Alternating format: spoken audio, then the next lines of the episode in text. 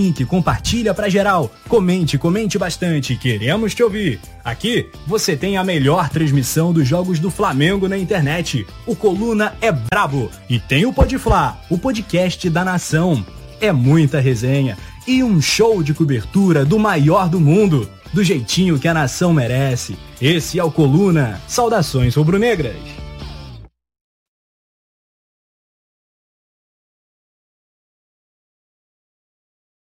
Do Podfla. Hashtag Podfla44, vamos bombar, já pega o link, compartilha para todo mundo. Quem já começou bombando foi meu celular que caiu agora aqui embaixo. Muito obrigado, poeta Túlio. Fica nervoso Você não. É um grande amigo de fato. E hoje estamos recebendo um cara histórico do Flamengo, né? É, conselheiro do clube, advogado criminalista, uma fera braba, braba, braba, com muito conteúdo. E teremos uma resenha, ó, de primeiro nível, outro patamar. O Podfla de hoje. Poeta Túlio, vamos às apresentações. Vamos lá, o homem é advogado, como você falou, faz parte da comissão né, do direito desportivo, não é isso? Na OAB. É o benemérito mais novo da história do Flamengo. Sim. Que é isso, hein? Conselheiro. Sub-40. É, Sub-40. Foi candidato a presidente na última eleição, né? Ficando na Chapa segunda azul. colocação, a chapa azul. E, né, é claro, né, rubro-negro também tem muita história aí advogando pelo Flamengo e para várias figuras políticas. A família, né? Pode, pode dizer que a família né, tá ali no, no seio rubro-negro. Marco Aurélio Sef, É, e hoje eu tava ouvindo a música do Belchior, né? O Dandy, né? Um homem bem vestido, né? Bem É. trajado, elegante e engalanado, nosso convidado de hoje. Estamos chique é Pode é? Falar. Engalanado? É, gostou? Eu gostei. É isso, mas tua camisa é mais bonita que a dele. Seja bem-vindo, Marco Aurélio Acef. Saudações rubro-negras, amigos do Coluna do Fla. Uma honra estar aqui. E como eu não jogo bola profissionalmente bem, como eu não posso calçar uma chuteira, um meião e pro campo fazer gol, eu aprendi em casa que eu tenho que colocar o terno e gravata e defender nos tribunais, coisa que eu fiz pelo Flamengo durante longos 10 anos. Você foi zagueiro do Flamengo. No STJD, no TJD. Então, é, eu, desde 2008 até 2018, eu representei o Flamengo nos tribunais de justiça desportiva, junto com meu pai, com meu irmão. E meu pai está desde 1976. Então, são muitos processos que é, eu atuei e com histórias É uma lenda muito, rubro-negra. muito, muito interessantes, que vai ser muito legal aqui compartilhar todas essas histórias com vocês, porque tem cada uma que o rubro-negro não sabe o que, que é necessário fazer nos bastidores para, às vezes, um atleta ter condição de jogo, para um atleta ser inscrito. Hoje nós temos né, recursos eletrônicos, e-mail, você tem todo o BID, né? mas eu, eu, eu peguei o tempo do papelzinho que você tinha aqui na secretaria da federação protocolar. E quantas vezes a gente. Contra... Eu lembro do episódio do Zé Maria. O Zé Maria foi contratado. Eu era pequenininho, eu tinha 12 anos e fui com meu pai na federação, porque naquela final de 1996 nós tínhamos o Zé Roberto Hum. na lateral esquerda e o Zé Maria tinha sido contratado, Lateral direito. lateral direito Bola, jogou no Vasco. e foi contratado só para jogar a final. A gente contratou, a gente não, meu pai e, e- era vice-presidente na época, eu fui com ele pequenininho na federação para fazer o registro. E o, o- o diretor de protocolo fechou a porta da federação 10 minutos antes, sabendo que o jogador tinha sido contratado. Dentre outras histórias que foi necessário fazer para para ver os atletas do Flamengo em campo, é muita história. É um cara muito importante do bastidor do Flamengo. Sim. Então a gente vai ouvir essas histórias, né? E ouvir as opiniões do Marco Aurélio Acef a partir de agora no Pode Flá. Produção, jogador perdido, roda a vinheta e bora resenhar que hoje o papo tá muito legal.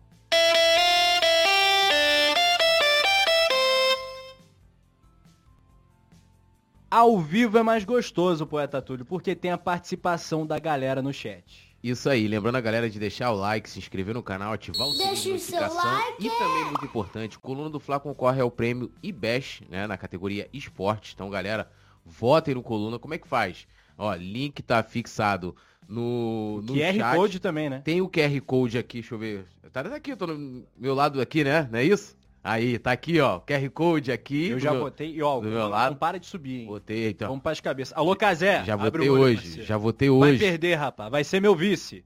E é. tem as promoções também que o Coluna tá fazendo, né? Quando você vai lá, vota, tira o print que você votou, posta nas redes sociais com a hashtag Coluna do Fly e você vai concorrer ao manto sagrado.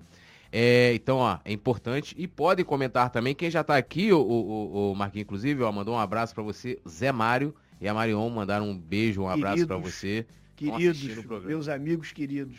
Que legal. A e... gente assistiu a final da Libertadores juntos. Eu, qual delas? Acho que agora a gente tá chegando sempre. Né? Não, agora essa última que nós fomos campeões, assistimos na casa do meu pai, ah. em família, com a presença desse casal que eu amo de paixão. É, quero só aproveitar aqui, como a gente vai falar bastante de política, e a gente dedicar o programa de hoje a Vivi Mariano, que nosso último papo foi sobre a política rubro-negra, eu vi até com a camisa do Zico, né, que eu sei que foi a última camisa que ela usou em vida, então ela ia gostar bastante de estar acompanhando o papo, né, sobre a política do Flamengo. Então deixar essa homenagem aí para ela. Ela que já esteve aqui no nosso estúdio é, no Pode Falar, a gente tirou uma foto, um papo maravilhoso. É, eu convidei ela para poder incrível. participar do Pode mas ela negou o convite. Estou até hoje chateado com ela por causa disso. É, é uma mas... perda irreparável. Irreparável, irreparável, né?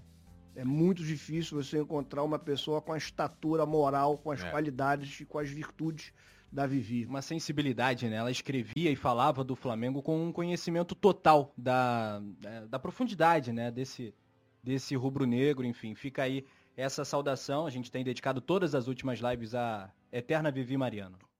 Isso aí, podemos começar então? Por favor. Bom, eu pô, pô, já já a gente vai falar vai. com advogado, conselheiro e tal. Vamos, quero ver o comentarista se o Marco Aurélio é bom comentarista. Análise do Fla-Flu, 2 a 0 pro Flamengo.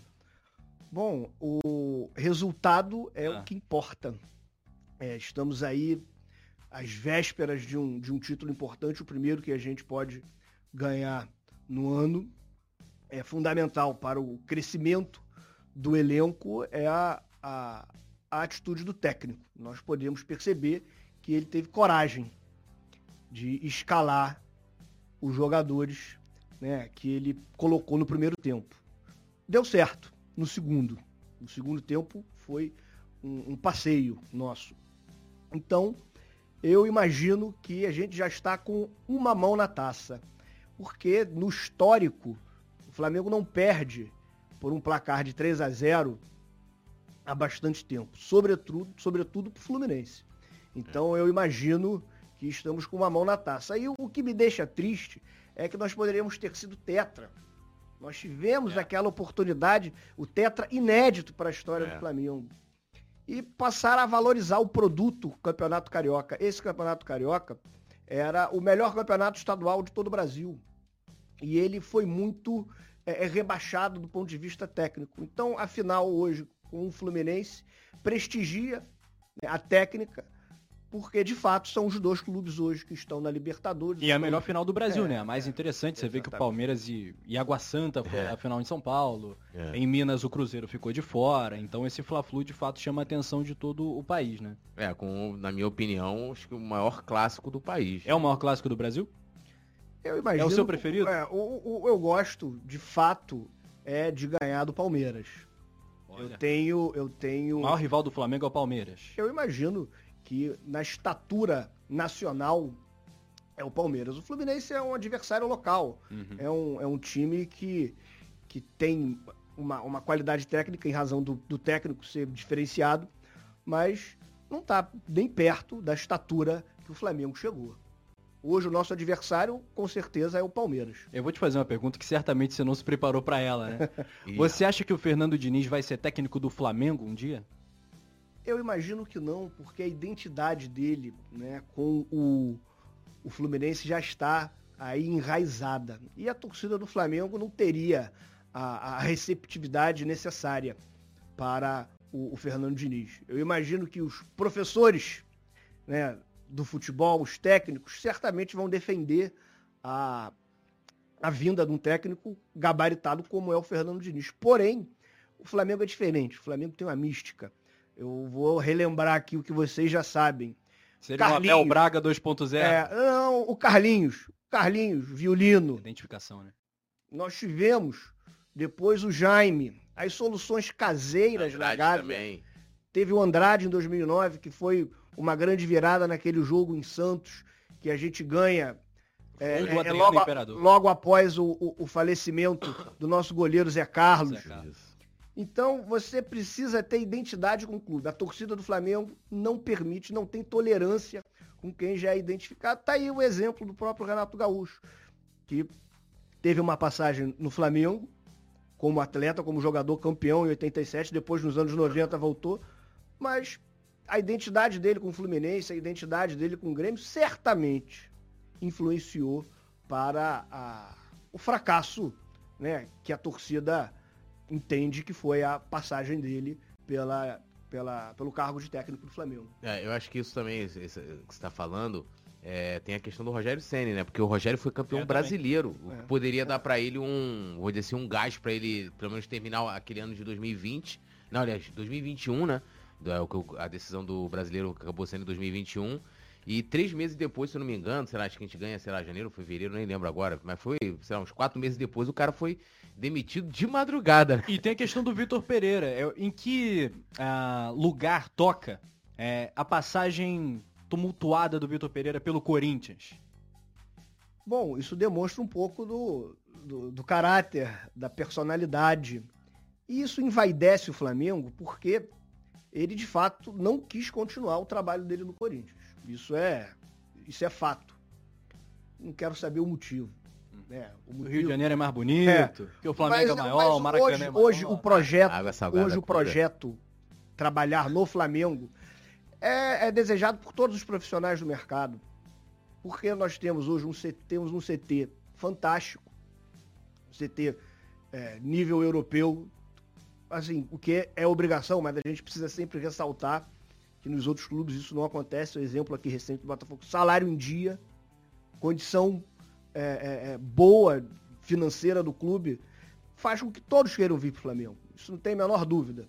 E isso certamente influenciou a vinda do Vitor Pereira. Mas a, a, a, saída dele, você acha que de alguma forma a, atrapalha esse momento dele no Flamengo? Aumentam as críticas, potencializam uma rejeição ao Vitor Pereira? Bom, o que pode acontecer é que. Eu vejo nós, a imprensa de São nós, Paulo dando um é, espaço enorme à, à crise no Flamengo por causa um, de Vitor Pereira. Um precedente de que se ele recebesse, né, em tese, uma proposta mais vantajosa, hum. ele é homem de abandonar o barco. Entendi. Vamos lembrar aqui alguns casos de técnicos que recusaram propostas melhores porque queriam cumprir contrato. Muito bem. Ó, deixa eu só dar uma, uma lida aqui rapidamente no chat. Lembrar, a galera pode mandar perguntas, reflexões e né, tudo que estiver dentro da nossa, do nosso assunto aqui com, com o Marquinhos. Tudo, vamos que tudo. Vamos. E deixar o like também, ó. O Gustavo Deixa Cunha fala aqui, like. ó. Sou de Campos dos Goitacazes, tenho 50 anos e vi muitas lutas do seu pai, Michel Acef, em favor das questões do Flamengo. A Marion Caplan também comenta aqui, salve gente, salve Marquinhos, salve Túlio. Quando é que vão chamar a bancada feminina? Precisamos falar mais da representatividade feminina, Marquinhos concorreu com uma mulher de vice, parabéns. A grande Juliane é, Musacchio, que isso. participou com a gente na entrevista, né, na série que a gente fez Foi. com os candidatos à eleição. Ela deu um show e tem uma formação espetacular. Queria responder ao nosso querido torcedor Gustavo de campo, Cunha. o Gustavo. Meu pai é campista, é, minha família toda, por parte de pai, é egressa de Campos. E nos anos 90, quando meu pai era vice-presidente, é, vice-presidente geral do clube, depois acabou exercendo a presidência em 98, foi liderado um projeto junto com outro nobre campista, grande rubro-negro, que é o Dr. Walter Joaquim, uma parceria chamada Goitaflá. E eu me recordo, eu era um menino de 13 anos dessa parceria, me lembro muito de Acampos. E é uma terra boa, nós temos uma embaixada lá fantástica, que é comandada pelo fortes, Thiago, é. e tem um trabalho social muito bonito, muito relevante. Então Campos é a, a minha terra natal. Legal. Bom, é, eu queria saber, assim, não vou perguntar ah, qual foi seu, como é que você começou a torcer pelo Flamengo, porque seu pai já é, nasceu rubro já nasceu rubro-negro, já nasceu intimado a ser Flamengo e né, é, tem a história, é, assim, a infância toda no clube. Mas eu queria saber como é que você começou a advogar pelo Flamengo e como que era isso? Vocês eram remunerados, não era? Era uma coisa voluntária? Como é que era esse, esse trabalho? Porque tudo quanto é, tinha ação do Flamengo na Justiça estava lá um, um, algum ACEF é. representando o Flamengo. Bom, é, o Flamengo, como associação civil, sem fins lucrativos, não pode remunerar os seus dirigentes. Os seus dirigentes é, doam o seu tempo para o Flamengo. Mas os advogados. Diferente da SAF, né? Só É, esse parênteses, é, que depois a gente pode falar é. de SAF, né? Mas o os clube não advogados tem essa. podem, podem cobrar. Mas não é o, o caso do meu pai, não é o meu caso. Nós sempre advogamos o Flamengo porque é a nossa paixão, é o nosso sacerdócio, é a nossa ação de boa vontade com o nosso amor maior. Então, eu me formo é, em 2008, advogado, com 23 anos, e passo a fazer, né, naquela época o Flamengo é, era presidido pelo Márcio Braga. O meu pai fazia as defesas, junto com meu irmão, então eu era o terceiro suplente. Quando tinha julgamento das categorias de base, sub-20, sub-15, e era geralmente de tarde, três e meia, quatro horas, eu ia fazer os julgamentos e desde 2008 comecei com as divisões de base, já advoguei pro, pro basquete, pro Marcelinho, pro nosso querido Arnaldo Spiro, que foi diretor de basquete, eu, atuei muito na, na, na defesa dos atletas. E já teve assunto também na justiça, na justiça comum. É um, a grande causa que eu me orgulho de ter defendido o Flamengo, né, falando em cifras que são relevantes, a Pelé Esportes, Uhum. né, de propriedade do Pelé, ajuizou uma ação contra o Flamengo requerendo quase 20 milhões de dólares em valores históricos Caramba. de foi foi no mandato tampão do Gilberto Cardoso. Hum. Eu ainda era estagiário. Eu me formei é, no curso desse processo e até troquei a minha OAB de estagiário para advogado. E o Flamengo não tinha. Naquela época estávamos é, no pós-impeachment, vivendo um turbilhão sem dinheiro. Meu pai assumiu a causa, falou: vou assumir essa causa de graça, porque a Pelé Esporte cobrava 20 milhões de dólares, porque a Copa dos Campeões da Libertadores da América acabou e, em subsequência, né, foi criada a, a Mercosul. E o Pelé alegava que os direitos de transmissão da Supercopa dos Campeões da Libertadores da América deveriam permanecer com ele, porque a Copa Mercosul veio em substituição. Só que são torneios completamente diferentes. Nós conseguimos ganhar essa ação. Era o, o Flamengo podia perder 20 milhões de dólares em valores históricos. Esse é o processo que eu, que eu guardo com muita é, é, é, honra de ter podido ser um soldado do Flamengo até o, o Supremo Tribunal, que o Pelé recorreu e, e uma briga contra o Pelé. O Pelé tinha prestígio. Opa. E outro processo muito carinhoso que eu tenho é a, a final da Copa, final do Campeonato Carioca de 2014. Aquele gol do Márcio Araújo. Araújo. Na súmula foi gol do Nixon, até, curiosamente. Então, esse processo é um, um que Mas o que? Teve contestação na justiça? Não lembro. Teve. Teve. o- era o último ato do Roberto Dinamite como presidente. Ele constituiu um advogado, doutor Marcelo Macedo. Ele impugnou a partida e a partida não foi homologada. Porque vocês acho que, que sabem que toda partida você leva a Aham. súmula Isso. e, e a partida é homologada. Isso. Então a partida não foi homologada e foi submetida a um julgamento. Mas aí, neste- ne- nesta ação, eu fiz o processo inteiro e consegui fazer com que a decisão de campo fosse atendida e o Vasco perdeu a impugnação da partida. Então esses dois processos eu guardo com muito carinho. O Vasco, então, foi duplamente vice. Foi duplamente vice. E, e qual era a alegação deles? Ah, que queria que, Que não era, validasse que o- era erro de fato. Hum.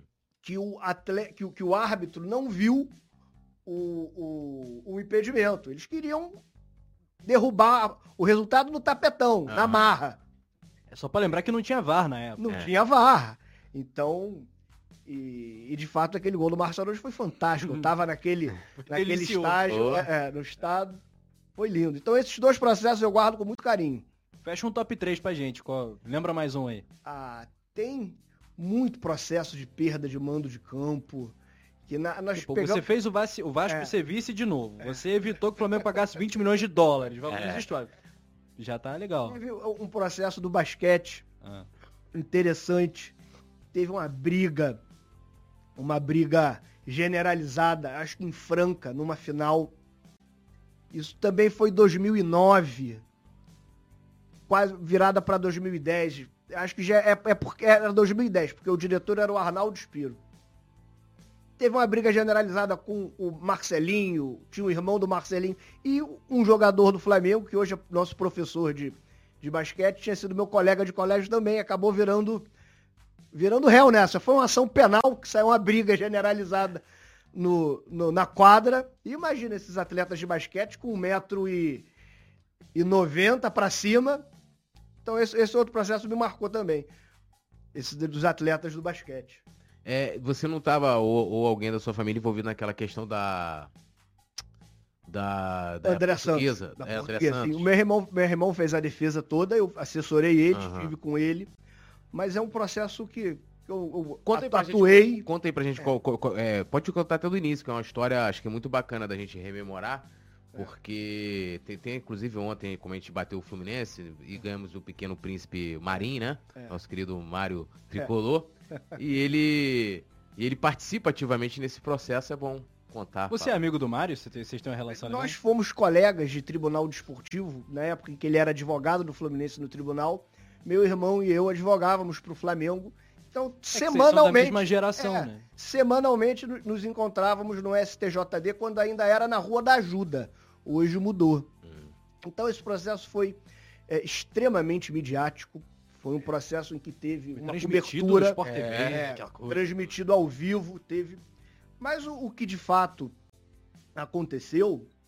É, eu não, nós não estávamos no, no, no departamento de futebol na época nem meu irmão, nem eu, nós é, foi um período em que a Chapa Azul vence. Isso. Em 2013 e nós tínhamos uma ligação já anterior e a Chapa Azul resolveu por bem no início. É, outros advogados representavam o Flamengo num, num, curto espaço. Aí teve esse problema, meu irmão foi chamado, chamaram o Michel, porque o meu irmão é professor universitário de direito esportivo, é um advogado de mão cheia, e aí ele, de fato, fez a defesa do Flamengo. E observamos que o André Santos né, não tinha condições de, de entrar. Né? Tanto é que vaza um e-mail interno, alguém vaza um e-mail, por isso que eu posso dizer isso, está publicado já. Vaza um e-mail interno do Flamengo em que todos discutem. Poxa, ele não poderia ter sido escalado, porque ele foi condenado a um jogo pela Copa foi, do Brasil. Foi na final da Copa do Brasil. Foi na final da Copa do Brasil e ele não podia ter sido escalado na última rodada. Isso. Porque eles interpretaram que era na competição subsequente. Isso aí. E a Copa do Brasil, é, o Campeonato Brasileiro foi o campeonato subsequente. A gente tinha uma tese, né, que foi construída, de que os campeonatos eram concomitantes. De fato, a Copa do Brasil e o Campeonato Brasileiro são campeonatos concomitantes mas a tese não foi é, é, acolhida pelo tribunal, mas pelo menos o Flamengo não sofreu uma consequência maior do que ir para segunda divisão, como foi a portuguesa. É, é, e assim, tem, tem, tem livro sobre isso, né, que o, o é, escritores aí ligados ao Fluminense fizeram, dando uma interpretação de que é como se fosse, tipo, sei lá, o Flamengo, a, a portuguesa, o Flamengo teria é, instruído a portuguesa né, a, a, a, a, tipo, escalar, no caso, o Everton, né, de, no, no, dia seguinte, porque, que olha só que doideira, o Flamengo joga um dia anterior, né, alguém ali dentro. Foi no sábado o jogo do Isso Maracanã. Aí. Eu tava até nesse Flamengo jogo. Flamengo e Cruzeiro, né? Flamengo e Cruzeiro. Esse jogo da entrega das faixas. Jogo da, jogo da entrega das faixas. Flamengo campeão, campeão, Copa do, Copa... A gente foi campeão da Copa do Brasil. Isso. E não fazia sentido nenhum por quê? Porque o, o André Santos, ele, ele, tinha concentrado, ou seja, alguém ali, tipo assim, alguém errou, isso é fato dentro do Flamengo, ninguém assume esse erro, ninguém nunca falou abertamente, tipo, ah, foi um erro da, da, do departamento de futebol, foi um erro do jurídico. O que, assim, hoje, passados aí 10 anos, vamos dizer, né, 9 anos... Podia ter custado um preço muito alto. Muito alto. Mas hoje, eu não veria problema de alguém chegar ali e falar, olha, o erro foi de tal setor que interpretou é. de forma... Você né... tem algum palpite? Bom, eu não estava no departamento de futebol nem jurídico à época nós acabamos, né, depois desse ocorrido, meu irmão né, foi chamado para fazer todas as defesas, porque nós nunca tivemos. É, meu irmão nunca teve um cargo específico. Ele é um advogado no STJD quando é convocado pelo Flamengo em causas né, Específico. específicas. Eu já não advogo para o Flamengo nos tribunais esportivos desde 2008. Né? Eu, eu saí da defesa por questões políticas que né, a gente vai enfrentar mais adiante. E sobre esse período eu confesso que não estava lá, não não tenho nem palpite, Uhum. porque eu de fato não sei quem deu a ordem para escalar o André Santos. É, até hoje isso é um mistério, né? E fica aquela coisa, porque assim, tinha, parece que tinha alguém no departamento de futebol que acompanhava essa situação do jogador. E aí, tipo, ah, o jogador aqui tem uma situação que a gente não tá conseguindo interpretar, manda pro jurídico, é o jurídico, né? Que é onde sai até esse, tem esse- essa questão desse, desse e-mail. É, você lembra desse e-mail, né? É, É um e-mail e-mail interno que eles interno. chamam o meu irmão. E aí ele falou, ó, de fato, foi muito arriscado. Considerando a posição do Flamengo na tabela. Sim. E a postura do Fluminense? O que, você achou da postura do Fluminense nesse, nesse defesa? Porque é ali, a- a- até esse, um tempo atrás aí, teve um jornalista aí que, ah, porque eu insinuou, tipo isso, que como se fosse uma armação do Flamengo, né, pra, pra, pra se livrar, tipo, coisa que não faz sentido se você olhar no, como a gente tava falando, né, o André Santos já tava lá na, na- concentração, não sei o que, como é que o Flamengo vai falar, pô, vou escalar o cara aqui, irregular, eu posso perder o ponto, então agora qual outra equipe que eu posso aqui? Ah, vou falar com a portuguesa. Pô, um negócio assim, surreal, né? Mas como é que você viu a atuação do Fluminense tentando, tipo, colocar uma situação totalmente. Como é que eu posso. Como é que seria no direito? Escroto, não. Uma situação. Uma litigância. Uma litigância, né? É. De má fé do Flamengo junto à portuguesa. Bom, é, isso de fato está afastado, porque é, isso foi ob- objeto, inclusive, de investigações pela Ministério polícia, Público. né, o Ministério Público. Então, se tivesse acontecido alguma coisa, Tinham hoje, hoje foi. com os meios de investigação, com quebra de, de dados de telefone, não descobriram os jogadores, os atletas que estavam é, é, vendendo para as casas de aposta, lateral, escanteio. Então hoje é muito difícil. A postura do Fluminense é aquela conhecida, né, costumeira de virada de mesa. Eles perderam no campo e buscaram dentro do direito, e o direito socorria o Fluminense. O direito, de fato, desportivo, à época, vigente, socorria a pretensão do Fluminense. Por que sempre? Porque é uma uma coincidência, anos e anos, né? Sempre socorrendo o Fluminense. Não, nesse caso específico, se tratava de uma matéria legal, né, é, que tinha uma legislação anterior que estabelecia. Nesse caso específico, você tinha. Foi uma decisão unânime do STJD. Então, de fato, haviam teses inúmeras. A do Flamengo foi como eu lhe disse: você não poderia escalar o jogador é, em competi- você não poderia escalar o jogador em competições subsequentes. A tese que foi criada né, pela defesa técnica, liderada pelo meu irmão, foi exatamente que a Copa do Brasil é, que era concomitantemente ao Campeonato Brasileiro. Então, o, o campeonato subsequente seria o estadual, que é o- a, a primeira agenda do ano seguinte. Mas o. o A sacada foi boa. é, o- é, porque É, a- mas se você olhar na letra fria, É. tipo assim, ó, subsequente. O que você entende de subsequente? É o que vem depois. Certo. Porque o Campeonato Brasileiro. Tava em paralelo. É, é paralelo. É. São campeonatos paralelos. Uhum. Não é a partida subsequente. A época. ó, é, bom, é, é bom que se- subsequente. é competição subsequente, não é partida. Então, essa tese foi desenvolvida, mas, infelizmente, o STJD não acatou. Graças a Deus, nós não pagamos a pena capital que a portuguesa acabou sofrendo e inviabilizou o clube. É. Porque uma queda naquela circunstância. Pô, imagina. Ia atrapalhar todo o resto. Total, cara. Pô, Não existiria. Só, só o que a gente ia ter de diminuição de receita com relação à questão de TV é, um ne- seria um negócio absurdo que poderia comprometer. E também acho que a, a própria direção, né? Porque aquela Copa do Brasil de 2013 ela serviu meio que pra dar uma aliviada pros caras, porque é, não havia, muito entre aspas, né? Claro, a cobrança por títulos, Mas aquele tiro da Copa do Brasil, tipo, pô, deu, Encheu a uma barriga. É. deu uma tranquilidade também para eles trabalharem com mais calma. E, Né? a, e a Copa do Brasil é um torneio que tem uma premiação alta. Isso ajudou bastante. É. Isso ajudou bastante. Nós tínhamos o brocador fazendo gol Pô. de tudo que a gente foi o maior artilheiro do ano. Foi, iluminado. Do ano inteiro, no mundo. Acho que ele fez 40 e poucos gols, eu não me recordo aqui.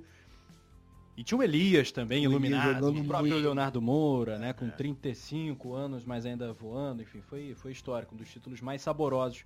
Vamos lá, quais são suas lembranças preferidas de Flamengo, jogos da sua vida? Posso interromper rapidinho? Pode, Só por pra você, você tava elogiando a, a Juliane Sim. e ela tá, comentou aqui no chat, Olha que chat, ó. legal. Ela falou aqui, ó, hashtag Marco ACF Presidente, contra a SAF e a favor da profissionalização do futebol. Já vai falar das últimas eleições. E É. e foi Eu quero legal Beijão a pra ela e pra da Juliane. Quero dar um beijo especial na Juliane, minha amiga querida, e no Cláudio, o noivo dela. Ele falou que vai ser padrinho, né? É, sou É, padrinho desse, desse casal fantástico. Mas agora, é, eu gostaria muito de falar num ponto que passa pelo que a Juliane fez. Hum. Juliane dispensa a apresentação, Sim. o currículo dela é uma médica festejada, é uma advogada e ela acabou de se formar na CBF Academy como gestora do futebol. Isso é muito importante. O Flamengo precisa valorizar os quadros técnicos Sim. e precisa valorizar o conselheiro do clube que conhece a história, que conhece a paixão. O Flamengo é administrar paixão.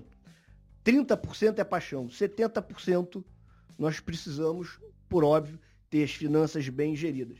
Mas você tem o, o elemento paixão.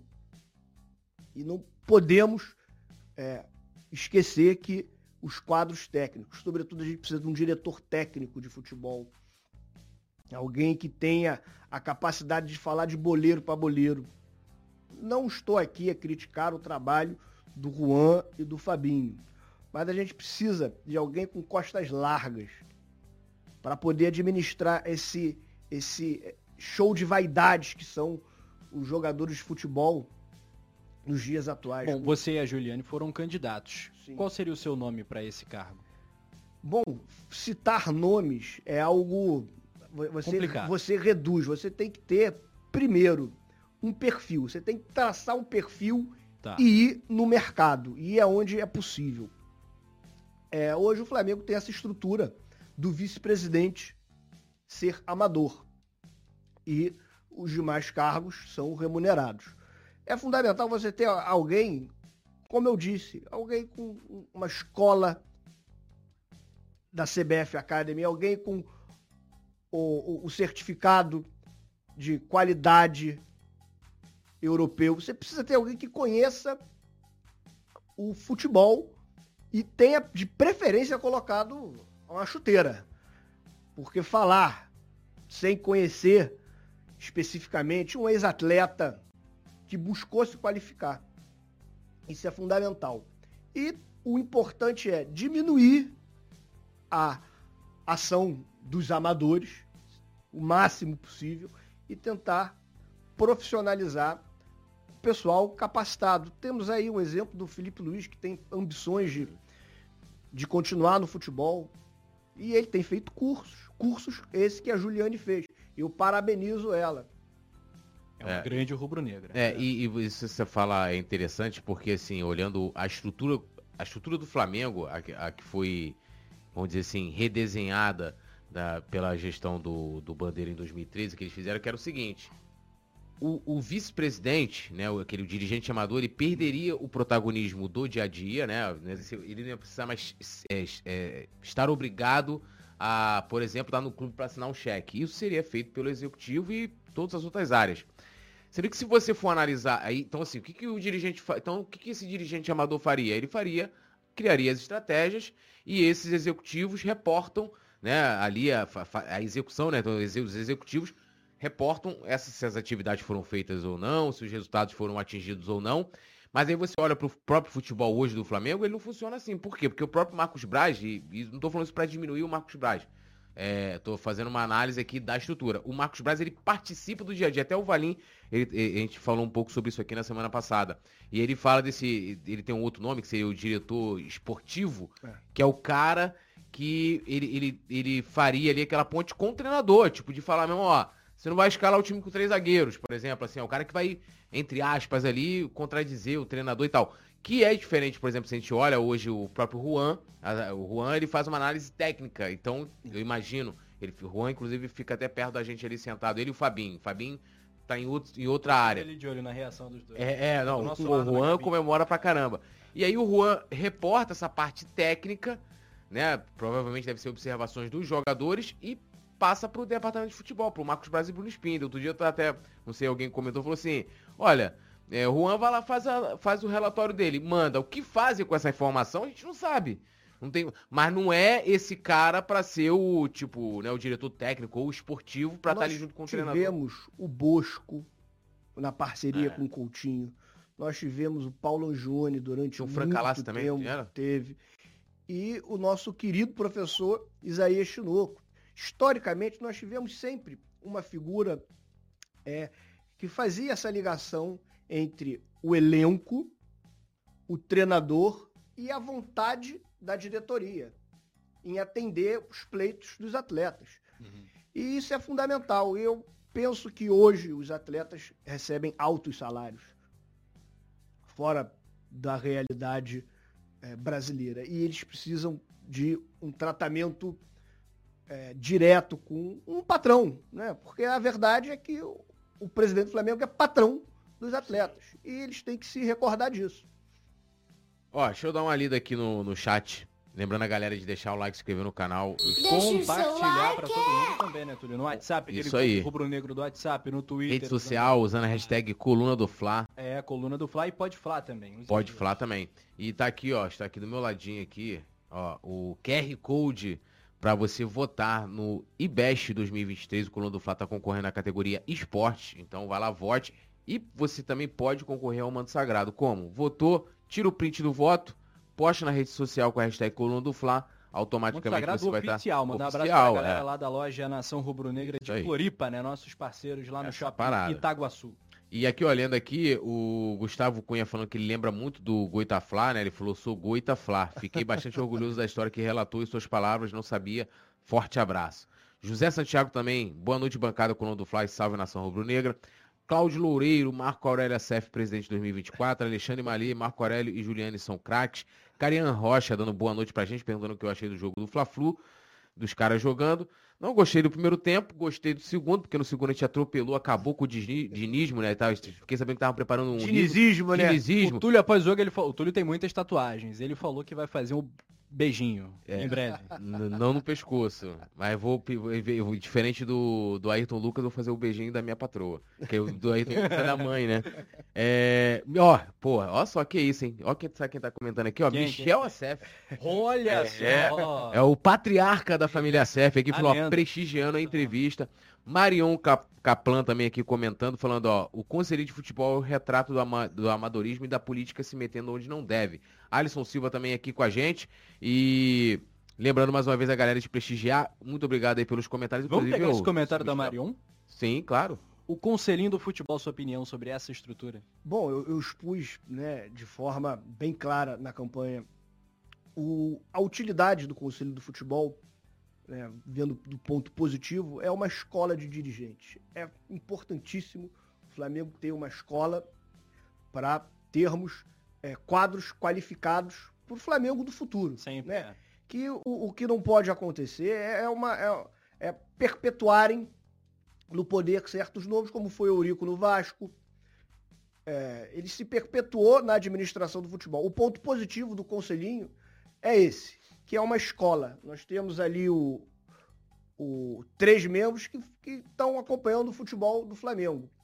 Agora, eu tinha pensado dessa forma, é, mas de fato é interessante. É, um ponto negativo é a interferência, como eu disse anteriormente, das pessoas que não são capacitadas tecnicamente.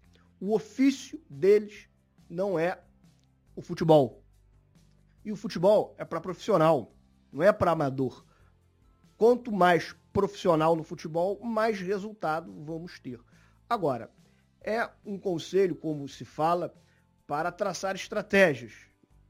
É, eu entendo que, de fato, ele foi criado por uma composição política, tanto é que na sua primeira formação ele é indicado por membros dos grupos, três, sim, sim. três membros, e isso, isso é fato. Então, bem ou mal, isso acaba sendo uma interferência política no departamento de futebol que deve ser administrado com profissionalismo.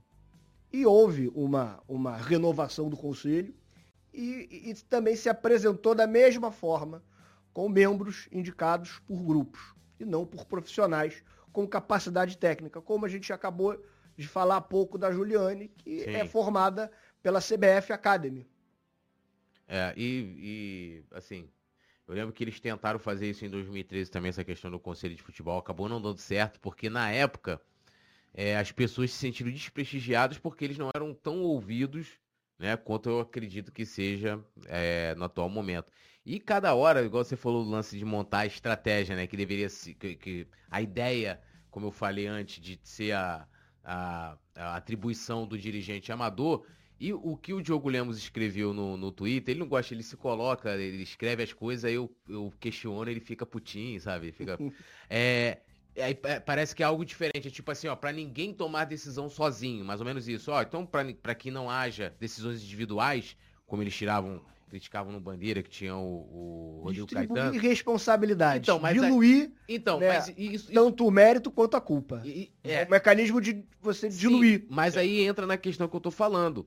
Ultrapassa a questão, a, atribuição que deveria que, que é a ideia original lá de 2013 né, de, do cara montar somente a estratégia, porque ele está participando da execução. A partir do momento, a minha opinião, que um exemplo, ah, o Flamengo vai contratar o Vidal, né? Então, acredito eu que chega lá o nome do Vidal, cheio, pessoal cheio de dados, né, do scout, apesar de das últimas contratações não terem passado pelo scout e tal, e isso vai ser analisado ali, todo mundo recebe esses dados e você vai debater. Ah, vamos contratar ou não, vamos votar, né? E, e, e aquela Ou seja, eles estão participando diretamente das decisões do dia a dia. Não sei se você vê como se isso fosse uma. Eu observo que o Flamengo está dando uma guinada é, rumo à autocracia. E digo isso porque é público que se discute é, extensão de mandato. Sim, a gente vai falar também. Discute né, uma reeleição que parece Sim, que a, a gente vai falar disso. comissão de estatuto já rejeitou.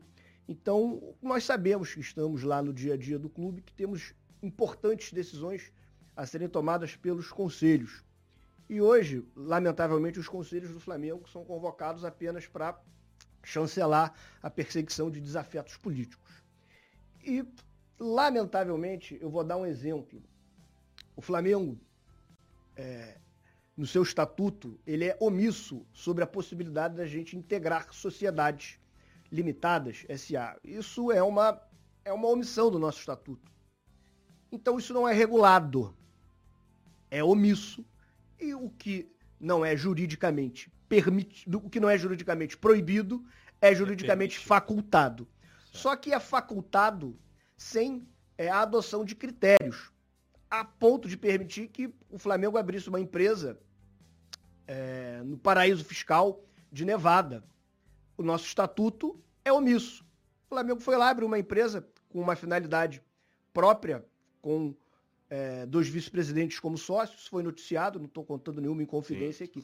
E era um momento importantíssimo do nosso Qual era conselho. a natureza dessa empresa para a galera que está Era uma empresa destinada à, à aquisição de um clube da Liga da Série B de soccer, né? Lá eles não têm nem o, o, o nome de futebol o futebol lá é o, é o, futebol americano. E aí tem que lembrar que isso, primeiro, é, é proibido, né? Para que eles fizessem algo desse, dessa, dessa, é, vamos dizer assim, dessa, dessa importância, você né, constituir uma empresa em nome do Flamengo em outro país, teria que ter é, autorização do conselho e não foi falado. É, quem, acho que quem divulgou isso foi o Lúcio de Castro. É, acho que foi... O que acontece? O nosso estatuto é omisso. O nosso estatuto não regula isso.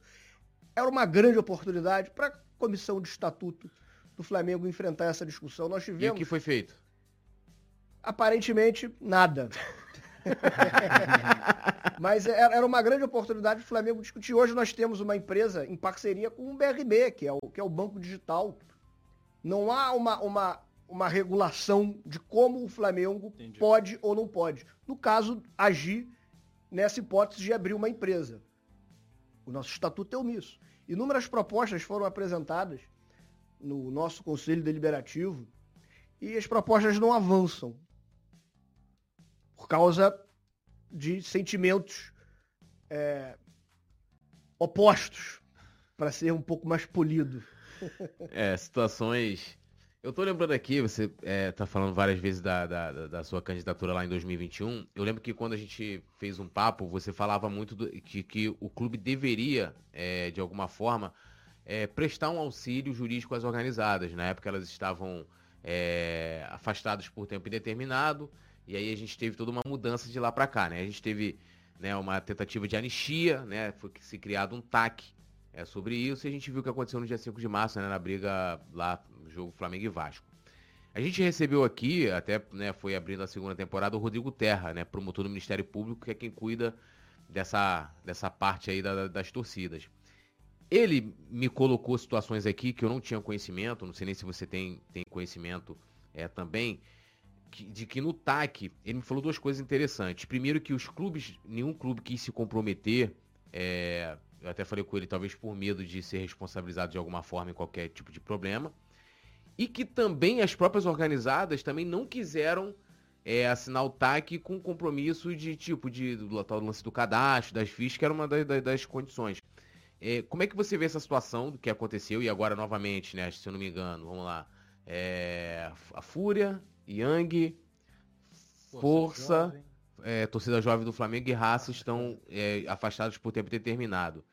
Como é que você está vendo essa situação e você acha que o Flamengo deveria prestar algum auxílio jurídico e prestando Bom, teria como é, separar essa responsabilidade? Eu, eu, eu posso dizer que meu pai que está nos assistindo no curso da vida inteira, meu pai sempre defendeu os membros da torcida, sempre né? Então eu sou dessa escola de que a torcida ela precisa ser protegida, precisa ser defendida. E é importante você diferenciar a torcida organizada de alguns membros que acabam praticando crimes, dentro ou fora da torcida. O que acontece muito é isso. Mas a, a torcida, ela, ela é o maior patrimônio que o Flamengo tem nos períodos em que nós tivemos vacas magras, o Flamengo vivia da bilheteria durante muito tempo. Antes de, nos anos 80, nós termos os direitos de transmissão, patrocínio na camisa, o Flamengo vivia da bilheteria. Bilheteria da sua torcida maciça aqui no estado do Rio de Janeiro. Então, é importante o Flamengo acompanhar e, se possível, ajudar as organizadas, a, a pessoa jurídica da torcida organizada. Eu me recordo que em 2013 houve uma operação policial no Flamengo a respeito de, de venda de ingressos para a torcida organizada e, e, e foi um grande um, um, um, escândalo montado, uma farsa que foi desvendada posteriormente, porque o Flamengo cria o projeto de. de Uma aguinha para você. De, obrigado. De sócio torcedor e tem um contrato com as organizadas para as organizadas comprarem também nas mesmas condições dos sócios torcedores o pacote. Uhum.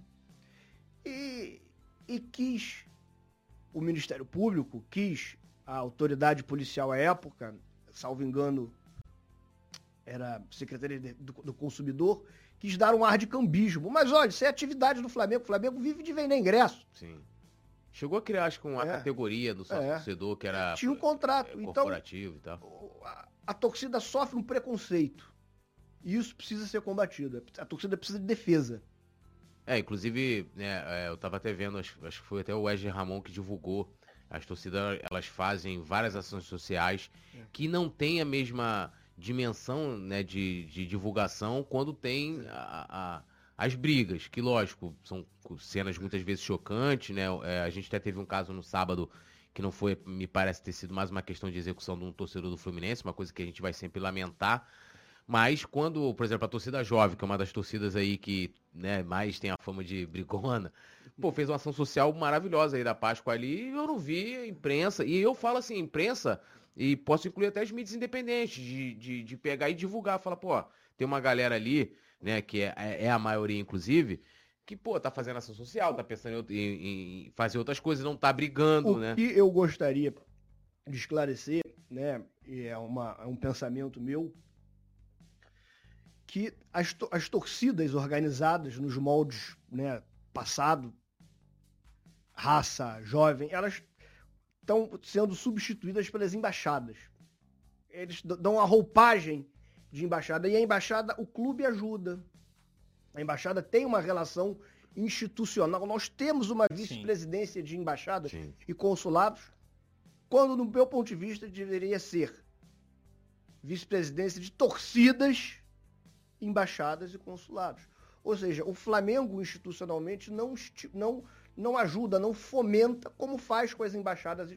Não estou aqui a criticar, estou aqui a elogiar o que faz com as embaixadas e com os consulados deveria fazer o mesmo com as torcidas organizadas.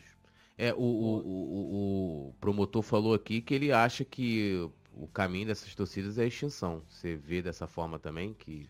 Eu penso que não. A, a raça e a jovem passaram aí um longo período fora dos estádios, perseveraram.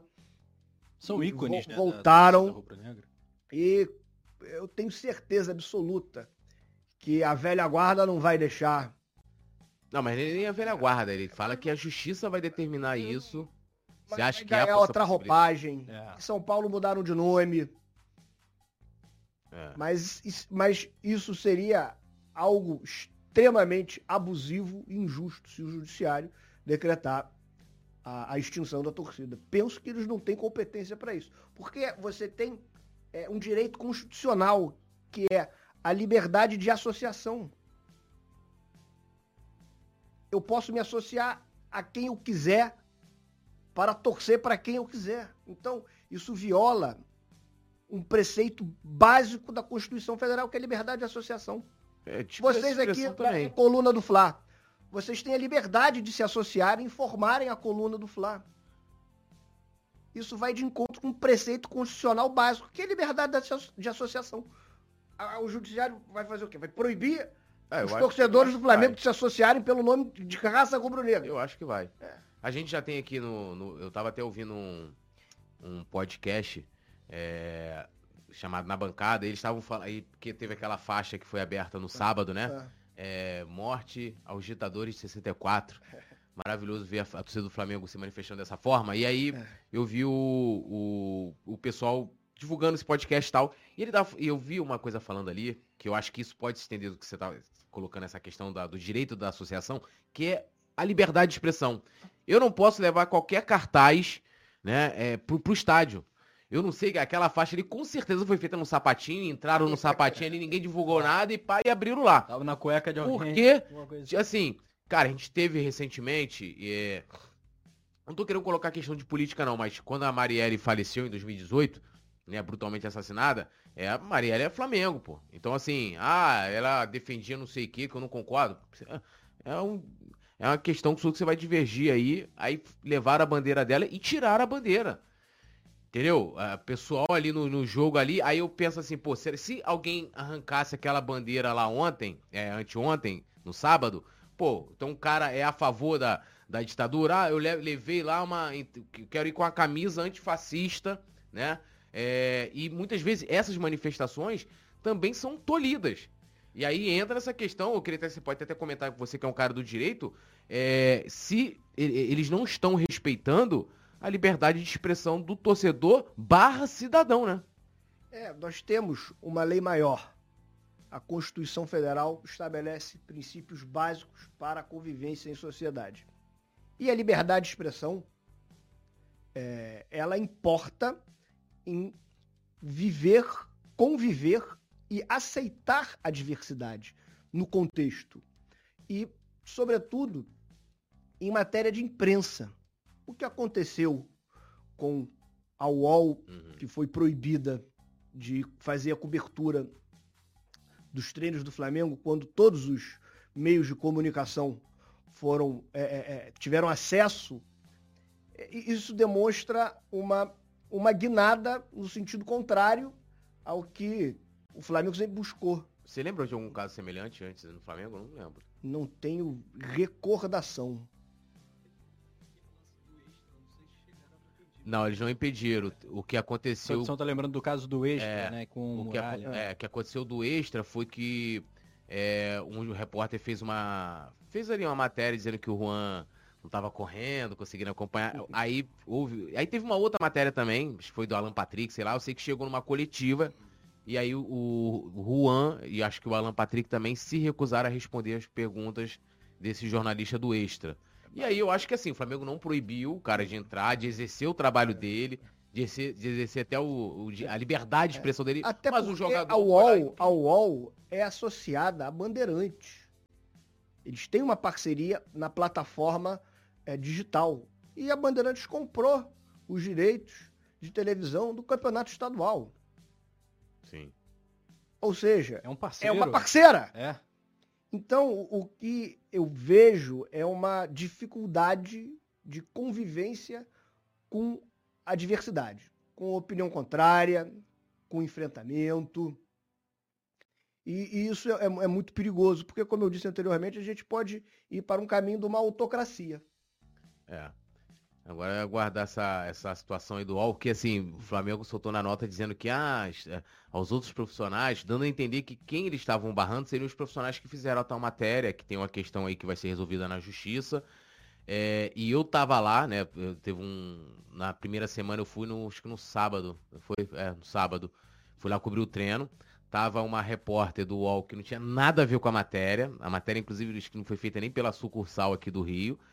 E ela foi barrada. Então, assim, a questão é com o UOL. Acho que uma coisa é uma questão que o Flamengo tem que resolver na justiça ali com o UOL, né? É, né, contestar e outra coisa é você tolir o veículo de, de prestar informação. Vocês estavam falando da torcida, né? Eu queria voltar para esse aspecto que hoje o cara não pode levar uma plaquinha. Hoje tem Sim. gol do Gabigol, ou É. fazer um manifesto político, enfim.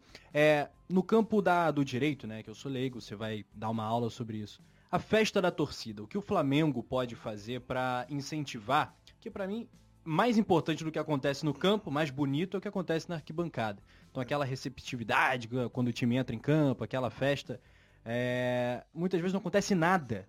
Aí não pode levar bandeira, não pode levar bateria, não pode levar fazer mosaico, não pode, enfim, tem um sinalizador, não, não há mais a festa como havia antigamente. O que o Flamengo pode fazer, se é que pode, para batalhar por uma festa mais bonita na entrada do time em campo, por exemplo?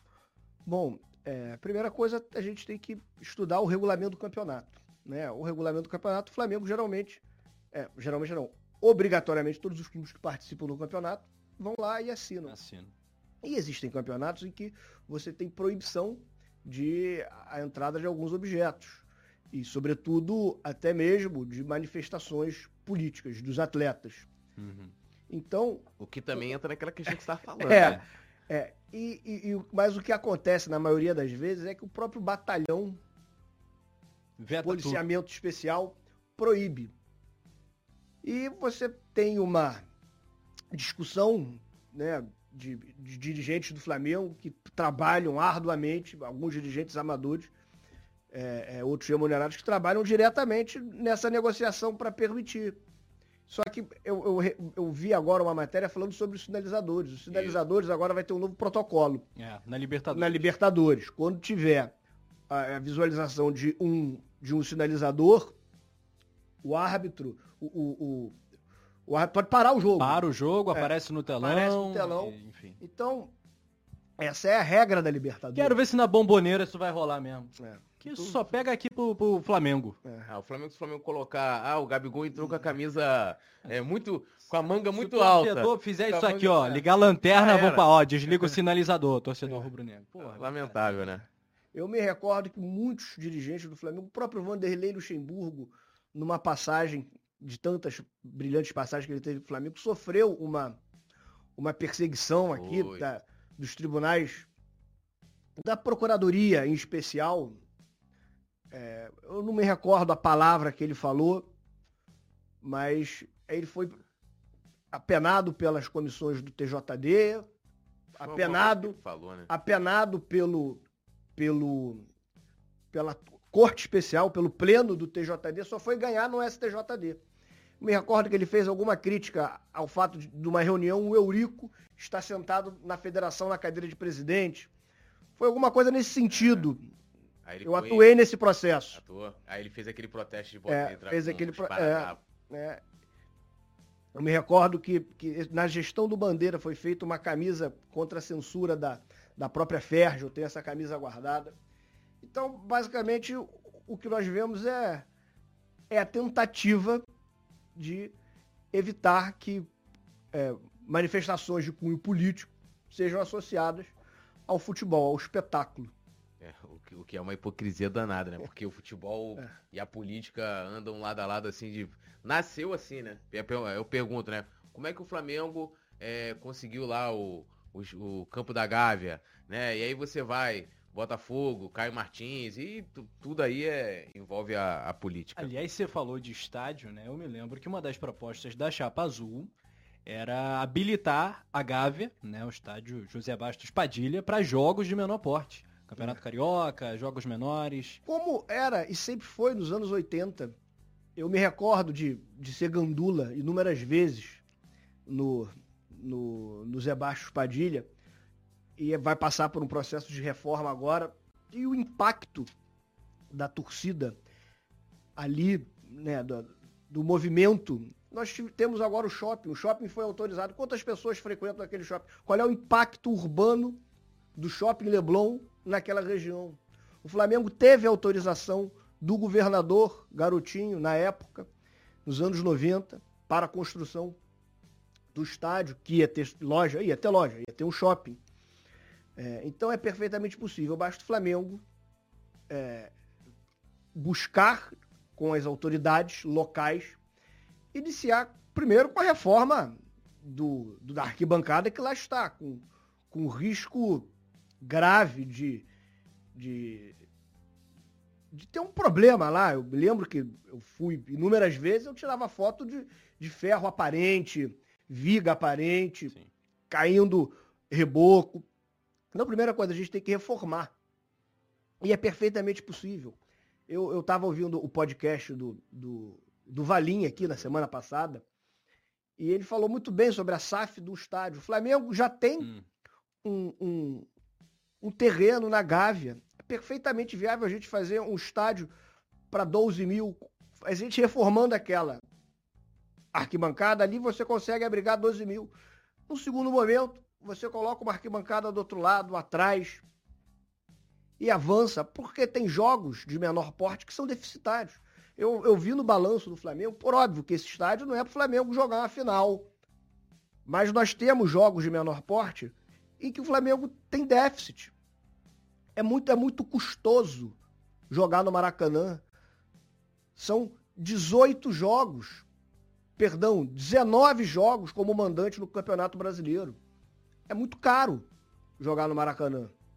Esses jogos de carioca é. com a molecada da base, é. enfim, lá os é. crias. Flamengo Bangu, Imagina. Flamengo América ali, é, vai Flamengo, É isso, o campeonato estadual é a mesma coisa. Uhum. O Maracanã acaba se tornando caro. E o Flamengo precisa se associar a alguém para manter o estádio, que no caso atual é o Fluminense. É, e vocês falavam muito também dos treinos na Gávea para o é. público, para aproximar é. né, o torcedor, o associado do clube, que se distanciou muito né, dos jogadores. Do, a relação precisa futebol. voltar a ser humanizada. Hoje os jogadores ficam encastelados nas suas mansões da Barra, Barra da, Tijuca. da, Tijuca. Como o poeta Túlio também fica é, é. encastelado na sua mansão na Barra da Tijuca. Fico encastelado, mas é, não sou jogador do Flamengo. e isso acaba tirando o, o jogador do, do, contexto real, de que ele, ele é amado pela torcida, ele é valorizado. Óbvio, ali é o ambiente de trabalho dele. É. Mas, repito, o elemento paixão precisa estar presente sempre no futebol. Precisa ser regado, né? Às vezes eu acho que o Flamengo se distancia um pouco. É um jardim que precisa ser regado constantemente. É, você falou de, de Maracanã, eu lembro que É, você é, defendia ali na eleição, não sei agora depois que dali de 2021 para cá muita coisa mudou, né? Questão de licitação, a gente teve toda uma situação diferente, mas você defendia, você falava que o estádio do Flamengo é o Maracanã. Você ainda tem essa esse pensamento olhando hoje toda essa situação da licitação que está até né, lá em de discussão no, é. no, Tribunal de Contas do Estado e tal. Qual é a sua opinião? Ou o Flamengo tem que partir para um, um estádio próprio mesmo? Bom, nós estamos tendo muito problema com essa licitação do Maracanã. E não é de hoje. Isso, na verdade, o Maracanã não vive sem Flamengo. O Maracanã não é rentável sem Flamengo. Então, de fato, para o Flamengo construir um estádio, nós vamos encontrar resistência dos órgãos Sim. públicos que vão dar as concessões devidas, as autorizações para a construção. Então, nós não vamos contar com a boa vontade. Isso é fato. Então, nós precisamos vencer essa licitação do Maracanã para jogar com tranquilidade e com um custo baixo. O Flamengo precisa diminuir o custo do Maracanã. Agora, eu meditei da semana passada sobre essa possibilidade que o Valim aqui aventou, mandei inclusive uma mensagem para ele, sobre a possibilidade de uma empresa exclusiva para a construção de um estádio. Mas eu vou te, vou te complementar é, para você comentar também. com propósito específico. Então, mas essa empresa não poderia ser a, a com BRB, porque inclusive uma das justificativas para essa parceria com o BRB, de montar essa, essa, essa, essa nova razão social, seria que essa grana né, que rendesse dessa empresa, dessa, dessa sociedade, inclusive acho que até o presidente do BRB falou sobre isso, de ser direcionado para a construção de um estádio. Será que de repente não poderia já aproveitar essa sociedade e aí entraria mais você falando se teria alguma questão jurídica de Bom, se fazer uma SAF, é, sei lá, é, com mais participações para a construção do estádio. O que a gente pode fazer é uma empresa, aí o nosso estatuto precisa regulamentar como é que o Flamengo pode integrar uma, uma pessoa jurídica de direito privado, a Flamengo Associação ter cotas de uma limitada ou de uma SA para construir um estádio. Isso precisa ser regulamentado. Mas isso, não é. Mas, mas, isso é possível fazer. É possível, mas não há regulamentação. Uhum. Isso já foi dito por vice-presidente do próprio conselho, mas infelizmente essa matéria ainda não foi levada. Então o Flamengo pode, isso é viável, até porque é, nós, no recorte dos últimos 10 anos, tivemos um bom superávit. Exceto 2020, que foi o ano da pandemia, Sim. e 2013. Ou seja, a janela dos últimos 10 anos, o Flamengo teve dinheiro para. pode juntar dinheiro. E é basicamente como um projeto do CT. Isso aqui meu pai que está nos ouvindo vai saber melhor do que eu. Quando foi comprado o terreno do CT é, na gestão do presidente Jorge Elau. Tanto é que o, o, o CT leva o nome dele. E essa compra foi liderada pelo, pelo então vice-presidente Walter Joaquim, que descobriu o terreno, lá era uma granja. Isso é uma compra de Estado. Isso é uma ação de Estado, não é uma ação de governo. E o Flamengo precisa, se, se assim decidir, né? Vamos construir um estádio. Cansamos dessa, dessa eterna briga com o Maracanã. Então, isso é uma decisão de Estado. Precisamos ou se associar a alguma empresa ou fazer um fundo em que, por exemplo, foram 160 milhões de superávit. O Flamengo isso no ano passado. E o Valim falou exatamente é, disso, né? É. Bota 200 milhões o Flamengo e os 800 milhões para é. fechar um bi com o parceiro. Por exemplo, quando o Flamengo é, saiu do ato trabalhista, que foi uma, uma, a revolução financeira do Flamengo começa com, com Hélio Paulo Ferraz aderindo ao ato trabalhista. Mérito do, do desembargador Marcelo Antero de Carvalho, desembargador do TRT. E ali o Flamengo passa a depositar um percentual sobre as suas receitas de bilheteria para evitar as penhoras no fluxo de caixa do, dos nossos ativos, que ficava em conta. Então, às vezes, você tinha um, um, um vencimento para pagar. Um jogador, você tinha penhora da Justiça do Trabalho, que é um processo célere, de natureza alimentar. Então, em 2003, nós conseguimos afastar esse empecilho da rotina do dia a dia, na rotina mesmo. É, depois, com a implosão do Clube dos 13, o Flamengo passa a negociar diretamente os direitos de, de, de, transmissão. Então a nossa receita ela, ela aumenta exponencialmente. E com a certidão negativa de dívidas, o Flamengo pode tranquilamente captar dinheiro com as leis de incentivo para fazer os esportes amadores rodarem sem necessidade de retirada do dinheiro do futebol. Então foram esses três pilares né, sólidos, ou seja, o Flamengo cumpriu o ato trabalhista. Então, o ato trabalhista você pode pegar, fazer nos moldes, pegar um percentual de bilheteria do broadcast do match day, que são as receitas, e colocando no fundo. Colocando no fundo para o projeto estádio. Agora, é um projeto de longo prazo. Mas você, politicamente falando, você acredita que isso, que esse pontapé inicial, de alguma forma, independente do modelo, possa acontecer ainda nessa gestão do Landim? Que é onde a gente tá mais está falando aí de, de é, construção de estádio. É viável. Agora, politicamente eu não acredito. Ele precisa de mais um ano é. para conseguir. Não. Politicamente eu não acredito porque o Flamengo está empenhado na, na licitação do, de vencer a licitação do Maracanã. Porque, de fato, o Flamengo tem uma relação com o Maracanã que não é uma relação de um estádio. Ali você tem os grandes, grandes momentos da, das nossas vidas foram lá. Eu me recordo o título de 2009 no Maracanã foi uma coisa. É. Eu, eu, em 92, eu tinha oito anos. Eu era muito pequeno. Na minha juventude, o grande título. Você teve a Copa do Brasil de 2006, foi muito legal, Sim. foi inesperada, o, o Pentatri, Pet, é. O gol do Pet, mas a catarse, eu falei, poxa, será que eu nunca vou ver o Flamengo ser campeão brasileiro? E aí porque a gente estava num hiato de 17 anos. É. Isso. E a Libertadores, a, a, o, o espetáculo que nós temos dado na Libertadores, esse é o grande torneio. Menino dos olhos, né? Da... E a final vai ser aonde esse ano? No ah, Maracanã. No Maracanã. É, você falou dessa relação, não tem jeito, né? É. A relação Flamengo-Maracanã, ela é, ela é eterna. E uma das coisas que vocês falaram era da muralha vermelha e preta, né? Que, é. com o exemplo do Borussia Dortmund, Sim. Tirar né? as cadeiras ali, né? De, de, de, atrás dos gols. Você potencializa até a capacidade, você aumenta a capacidade. Eu acho um crime ter menos de 100 mil de capacidade é. do Maracanã. E essa ideia é da doutora Juliane. Essa ideia é dela. Eu apenas reproduzi. Me lembro vivamente dela é. falando desse, é. da muralha vermelha e preta no Maracanã. É fundamental. É. E você pode notar, foram circulados vídeos aí nas redes sociais, não tem três, quatro meses, de um show que teve no Maracanã e retiraram as cadeiras. Porque só o Flamengo não consegue retirar as cadeiras no estádio é. do Maracanã, o estádio que ele é concessionário. Teve algum evento, algum show que vazaram aqui, ó, tiraram as cadeiras. Eu não, eu não sei. Não...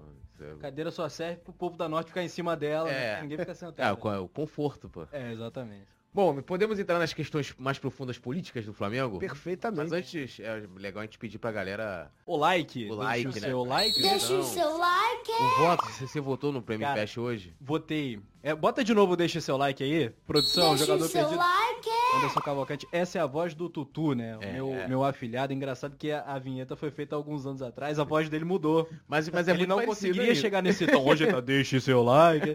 Daqui a pouco o moleque tá barbado. Mas, mas eu acho que deveria atuar, mas quer atualizar essa, essa, essa vinheta, vinheta, aí. É, atualizar essa vinheta. Ó, se eu mandar um, um, Agora eu também tem vinheta, né? Eu tô chique. É né? verdade. Eu, eu, falei ontem, eu tenho, ó, sou um homem documentado, tenho família, filhos, né? E agora eu tenho vinheta, né? Falta só plantar uma árvore, né? Porque eu já escrevi um livro, né? Pra completar tudo na vida. Eu já vi o Flamengo duas vezes campeão da Libertadores, não achava nem que ia ver o Flamengo campeão brasileiro. É, não, essa nossa geração sofreu bastante. Muito. No, na virada dos anos 90, que a gente tinha um super time, mas depois nos anos 2000 a gente emplacou com o Pentatri, a Copa do Brasil e esse Campeonato Brasileiro. É.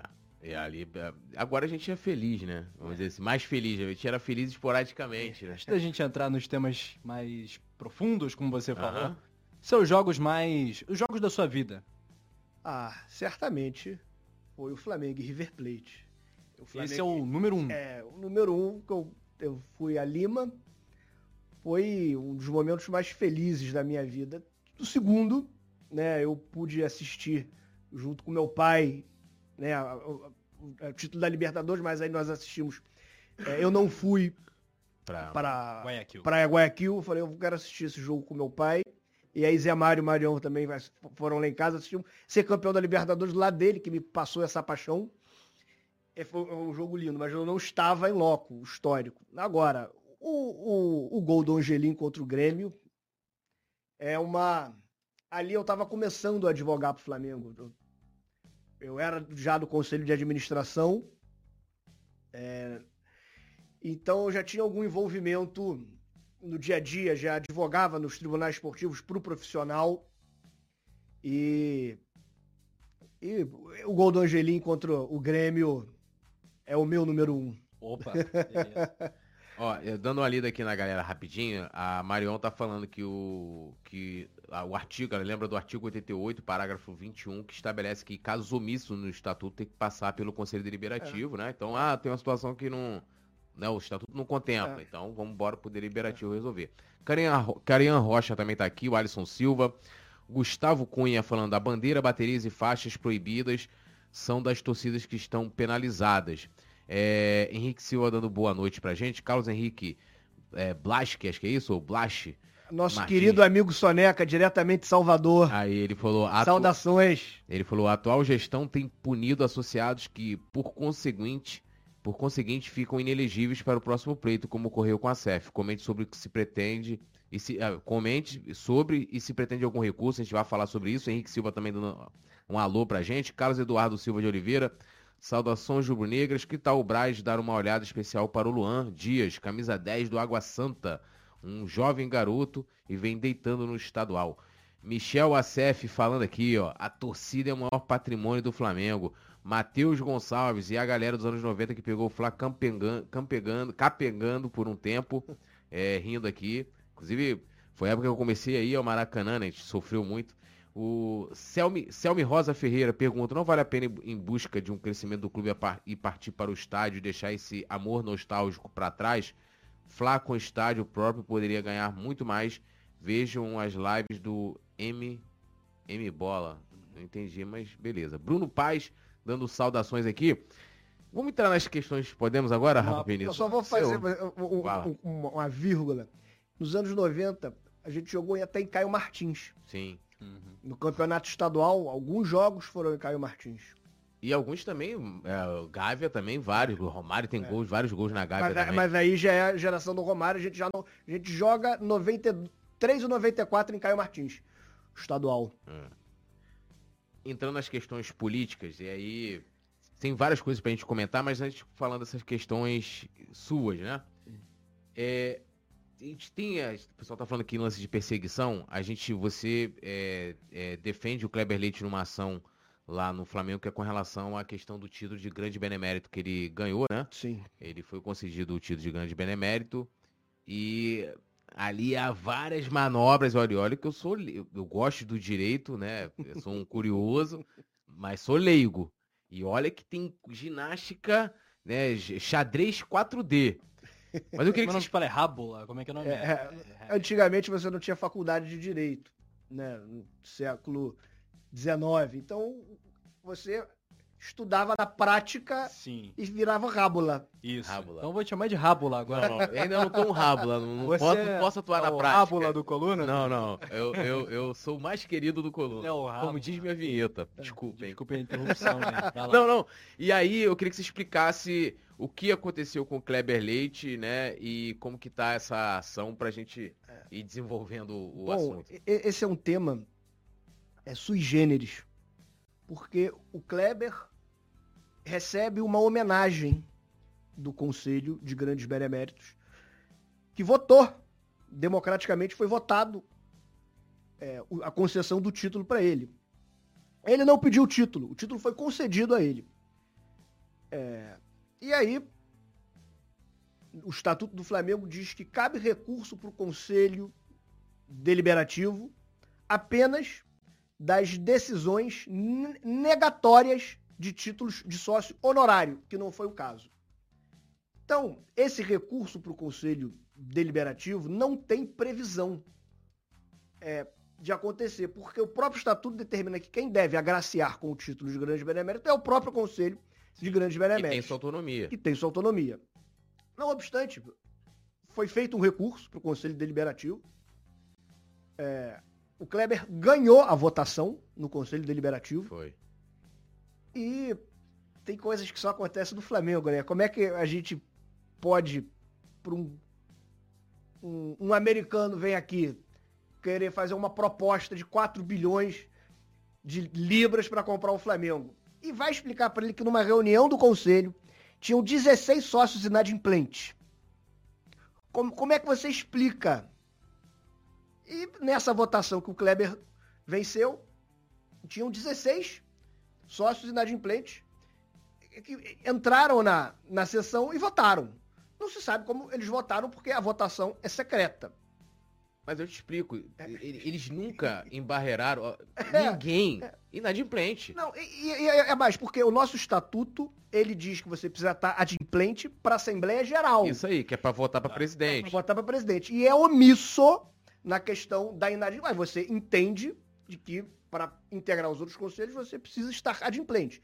Você faz uma interpretação, mas que não existe regra nenhuma expressa no estatuto. A, a regra expressa do estatuto é que você tem que estar adimplente para a Assembleia Geral. Uhum. Então, sobre a alegação de que haviam 16 inadimplentes, a sessão é anulada. A sessão é anulada numa votação né, que foi postergada. É, é uma é uma coisa que também, se você contar para um grande executivo do futebol, ninguém acredita que você realiza a sessão, você tem a, a, a votação, mas na hora de proclamar o resultado tem sempre um porém, vamos ver. E é isso que está acontecendo. É, eu lamento muito, eu inclusive fui suspenso do clube por expor né, publicamente alguns cê, fatos você pode falar desagradáveis. Eu posso, eu não tenho problema nenhum de falar sobre isso. Que tem a ver com esse lance da, da sua defesa, né? No dia da reunião. Eu, eu lamento bastante porque o, o presidente do Conselho Deliberativo esteve no meu casamento, discursou no meu casamento. É uma pessoa que frequentava a minha casa, eu frequentava a casa dele, nós tínhamos uma relação de, de amizade forte. E quando eu sou procurado para ser candidato a presidente do Flamengo por um grupo, né? eu não fui candidato da minha vontade própria, sozinho, fui procurado por um grupo de pessoas que, que me convenceram a, a, a assumir a responsabilidade de ainda que fazer um segundo lugar para ocupar as cadeiras do conselho. Então, a partir desse momento, por causa de uma questão política, há uma a, a amizade. Cortaram relações? É, a, a amizade foi se distanciando até o ponto de, como você comentou aqui agora, o processo contra o Kleber ganhou né, engenharias jurídicas tais, né, foram fazendo contorcionismos para perseguir o Kleber, e que, eu fui obrigado a, a, a, na defesa dele, como faria de novo, quantas vezes fossem necessárias, a expor uma situação pessoal de quem estava conduzindo o julgamento. Uma situação desagradável, inclusive, né, é, as fotos foram publicadas. É, é, é conhecimento comum, geral, o que eu expus, mas mesmo assim é, eu fui eu fui processado pelo Conselho de Administração, punido, e cumpro minha pena resignadamente, com a certeza de que faria tudo de novo. É, deixa para a defesa aqui, do Flamengo. Passar aqui, tá, tá, tá no Google isso, né? É, o, sim. O, o, o Marco. Vamos ilustrar. É, o Marco Aurélio falou que o presidente do Conselho Deliberativo não tinha condições de presidir aquela reunião, ainda mais pela sua importância, porque ele é, estava com seu sistema nervoso central inalterado, vamos dizer assim, né, por um, pelo consumo excessivo né, de álcool. É. E houve uma foto também que você divulgou em grupos, ou divulgou em um grupo e a foto se espalhou, né, teve uma situação dessa, e a partir disso você é. foi denunciado. É, eu não gostaria de ser julgado por uma pessoa que aparentemente bebeu uma garrafa de uísque no almoço. Não quero ser julgado seis horas por quem bebeu uma garrafa de uísque uma hora da tarde. Oh, não, 11 da manhã. É, eu acho que o, o Conselho Deliberativo do Flamengo é muito importante. A responsabilidade, o poder do Conselho é tão grande que se você não pode dirigir um carro sob efeito de álcool, imagina o Conselho Deliberativo do Flamengo. É, ninguém quer que tenha bafômetro na entrada do Conselho do Flamengo, pelo amor de Deus. Então, para esclarecer de uma forma bem atenta para que eu não responda a outro processo, o que de fato aconteceu é isso. Eu não gostaria de ser julgado por uma pessoa que consumiu uma garrafa de uísque no almoço e quer me julgar à noite. Isso é um desrespeito com o Flamengo, é um desrespeito com o Conselho Deliberativo do Flamengo. Essa é a minha opinião. Acho que se você não pode dirigir um carro sob efeito de álcool, você não pode conduzir o Conselho Deliberativo do Flamengo. E aí você foi punido a 120 dias, né? Punido por Célio, 120 foi, foi dias. rapidinho, né? Você teve denúncia assim, foi muito rápido, né? É. Fazendo o papel agora de Sônia Abrão, é. que babado. hein? Olha que. Não, e com, é e isso, com- e com essa punição aí, o, o Marco não pode, na próxima eleição, ser candidato, né? Você tá impedido, tá inelegível. É, eu tô. Eu cumpri a pena de 120 dias. E você já pensava em fazer, lançar sua candidatura de novo? Não, isso daí é uma coisa que é construída. Tá muito Não houve essa longe, frustração, tipo, Tá "Putz, muito na longe da posso". eleição. Faltam pô, dois, faltam a gente disputar duas temporadas inteiras. Nós temos um campeonato. Falar de eleição agora é, é muito prematuro. Mas tu acha que Óbvio, eles quiseram óbvio. tirar do pleito? Eu imagino que eles sabiam que a, a pena é, mais im- importante ali é a inelegibilidade, não são os 120 dias de não Hum, frequentar o clube. E, e já vi acontecer coisa, né? Vazou um áudio aí de um conselheiro, Ah, viu, eu vi a vazou do um áudio de um conselheiro chamando um. O landinho de rato. É, que é mais, que é mais. Foi terrível. Oi? Isso foi terrível, né? É, É, porque o rato... Não. Não, isso, isso aí, E- rato ainda é leve. e, Tá no áudio. E assim, e é um, é um conselheiro que é apoiador, é um cara ligado à torcida, um, Aham. um cara, um rubro-negro mesmo, e não tem motivo para ele sofrer processo nenhum. Pelo contrário, ele estava a criticar um, um diretor do Flamengo que foi para uma reunião e assinou um contrato, é, que assinou um acordo de divisão das cadeiras do Maracanã desfavorável para o Flamengo. E nem por isso esse conselheiro merece receber. É, é- é- é um processo, uma perseguição. Mas, de fato, não tenho pretensões de servir o Flamengo. Onde o Flamengo me convocar para servir, eu vou. Hoje, eu sirvo ao Flamengo na oposição. Porque a oposição para um processo democrático é importante.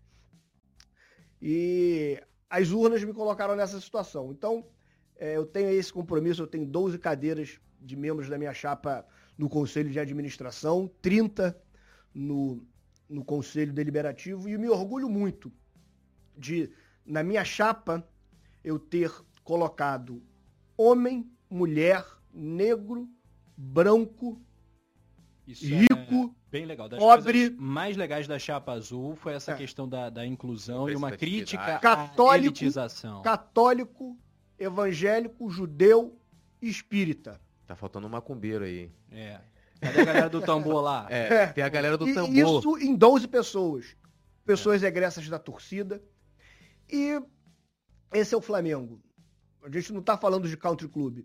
Então, certamente, é, eu só aceitei esse desafio de ser candidato a presidente do Flamengo porque eu contava com um apoio diverso, um apoio plural de inúmeros torcedores, sócios, conselheiros das mais origens diversas, com a, com a visão diferente de Flamengo. O que o Flamengo representa na vida de é, alguns conselheiros é completamente diferente. Eu tenho uma série de laureados no Conselho Deliberativo que viveram o Flamengo de quatro da manhã, remadores, o próprio Frederico Flecha, que está eleito Uhum. na minha chapa, é um cara do judô conhecidíssimo. Gente muito boa, inclusive. É, E vem cá, essa decisão da inelegibilidade, ela é reversível ou não? Pra, pra... Eu- assim, Temporário. ela é reversível se a- uma ação fosse ajuizada na justiça. Eu já submeti o assunto dos meus advogados, não pretendo assinar nenhuma petição inicial contra o Flamengo, resignadamente vou cumprir a pena uhum. que foi imposta pela maioria e não pretendo ajuizar uma ação, não me vejo como, depois de 10 anos advogando o Flamengo, de 2008 até 2018, entrar com uma... Entendi. A vantagem é que você é bem novo, né? é. então... Mas a, a pretensão, ela não, ela não é construída de uma vontade individual. Certo, certo. Existem inúmeros quadros no, no Flamengo capacitados, gabaritados para ocupar esse cargo para essa é, sucessão. Você ganhou um destaque, né? Hoje você é uma figura política é, importantíssima. Eu fiz 15% dos votos. Isso é um, é. é um capital político.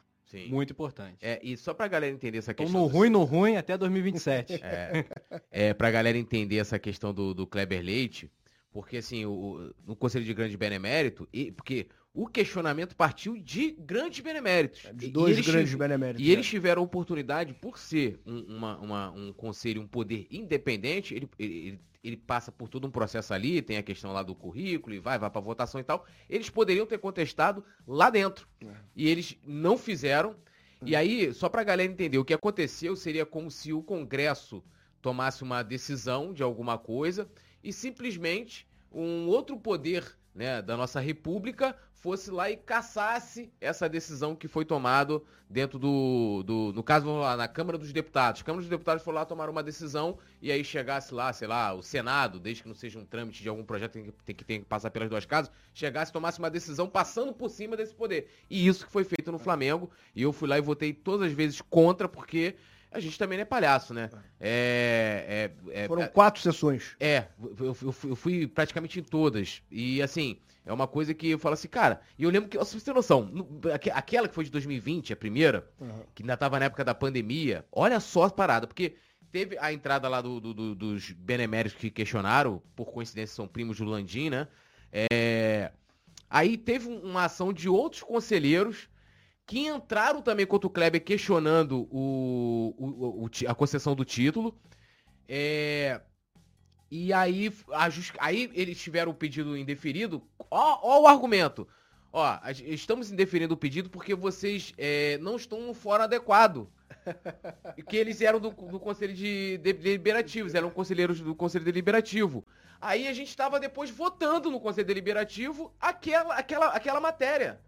Eu falei, cara, que coisa sem sentido. E aí, lógico, olhando ali na letra fria da lei da questão, porque assim, é, é, tem toda uma questão de contagem, para não ficar aqui também pra gente, né, de, do, do, tempo. Eu até concordo, mas aquilo não era para ser questionado no Conselho Deliberativo. Eu pergunto, tem membro do Conselho de Futebol que virou sócio em 2015, 14 ou 16, que começou a prestar serviço ao Flamengo em 2019 e virou emérito e virou emérito. Se vale pro Kleber, e aí Isola fala, ah, porque o Kleber fez isso, meu irmão, não quero saber.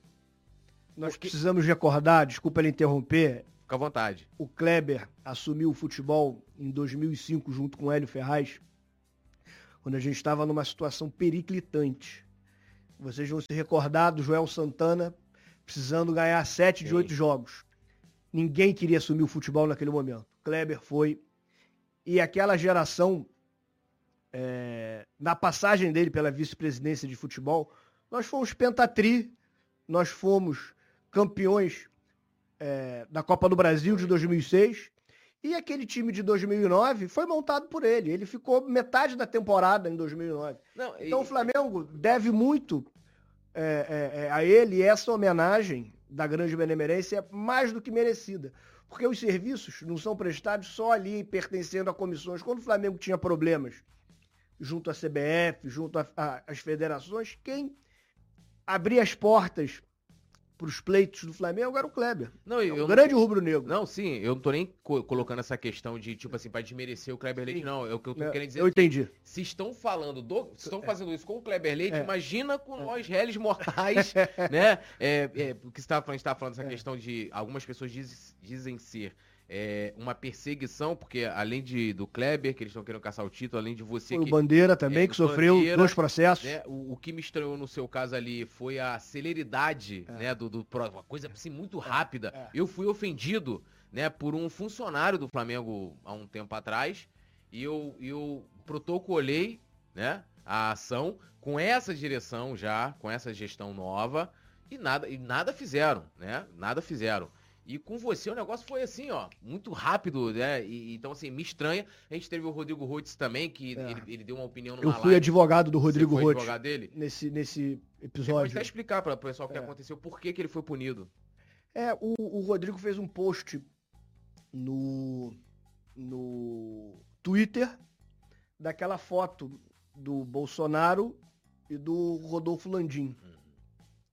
E aí ele critica de uma forma bem severa é, os dois, tanto o Bolsonaro quanto o Landim.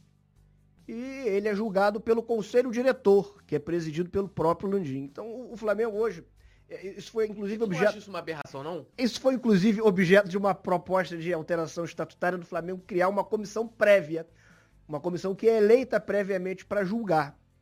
Porque o que acontece é que tem o fato e é nomeada uma comissão pós-fato.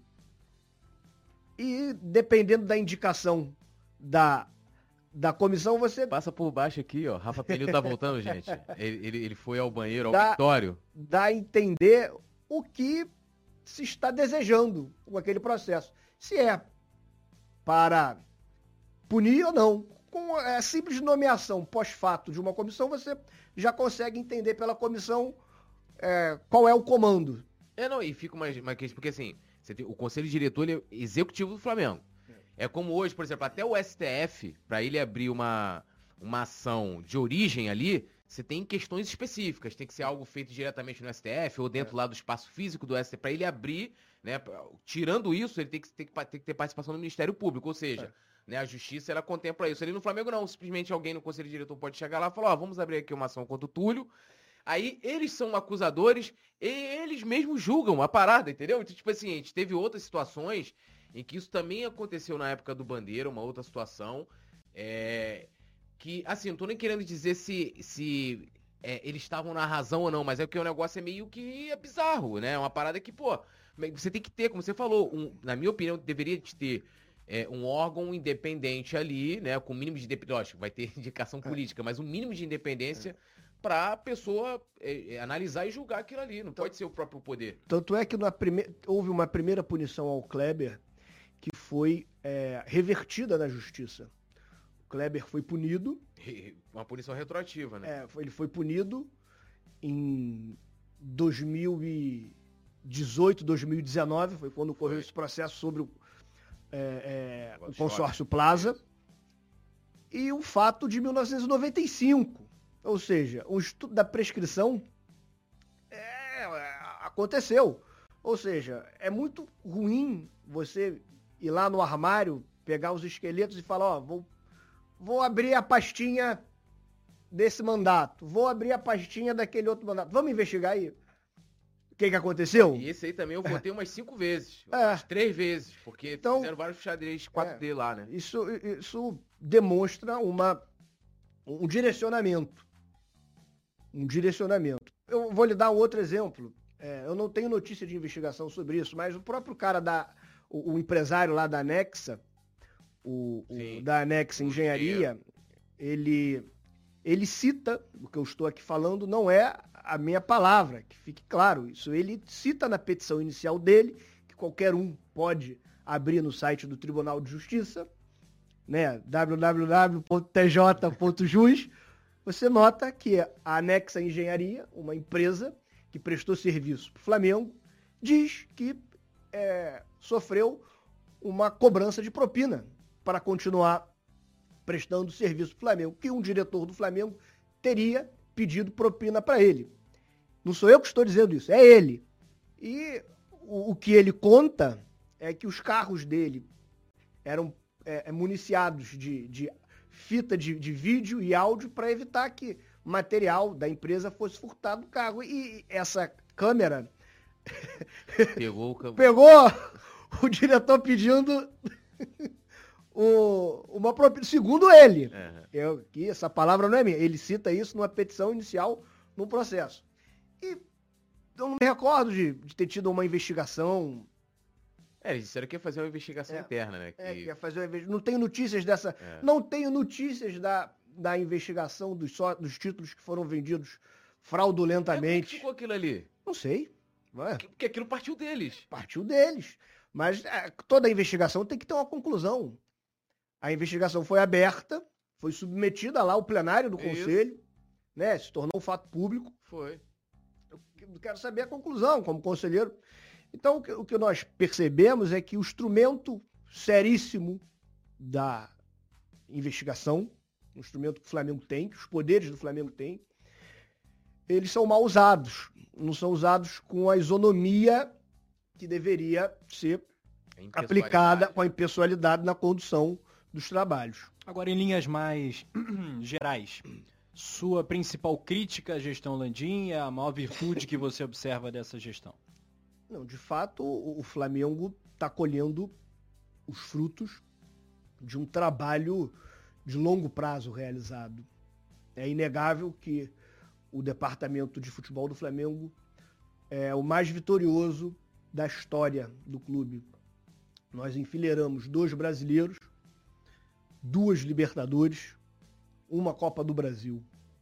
A geração de 81 que é a geração mais festejada da história do Flamengo, foi campeão mundial, mas merecia ter ganho outra Libertadores. Então, de fato, nós estamos vivendo um momento fantástico na nossa história em matéria de títulos, em matéria do departamento de futebol. É inegável que a gestão ela é vitoriosa. Hoje nós resgatamos o orgulho de torcer para o Flamengo, de ir para o estádio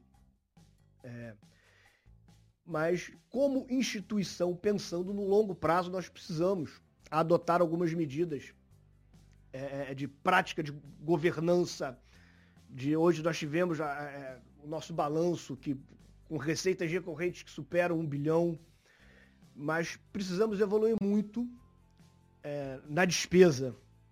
Nós temos alguns, algumas rubricas, algumas linhas com despesas é, excessivas. Exemplo. É, o Flamengo triplicou a despesa com honorários de advogado. Pelo menos isso está no balanço publicado pelo Flamengo. Nós saímos de 2 milhões e 500 para quase 6 milhões. Isso está publicado no site do Flamengo. Não estou aqui a cometer nenhuma inconfidência. É, uma outra rubrica aqui, que nós gastamos 9 milhões e 800 reais por ano com consultoria e pareceres.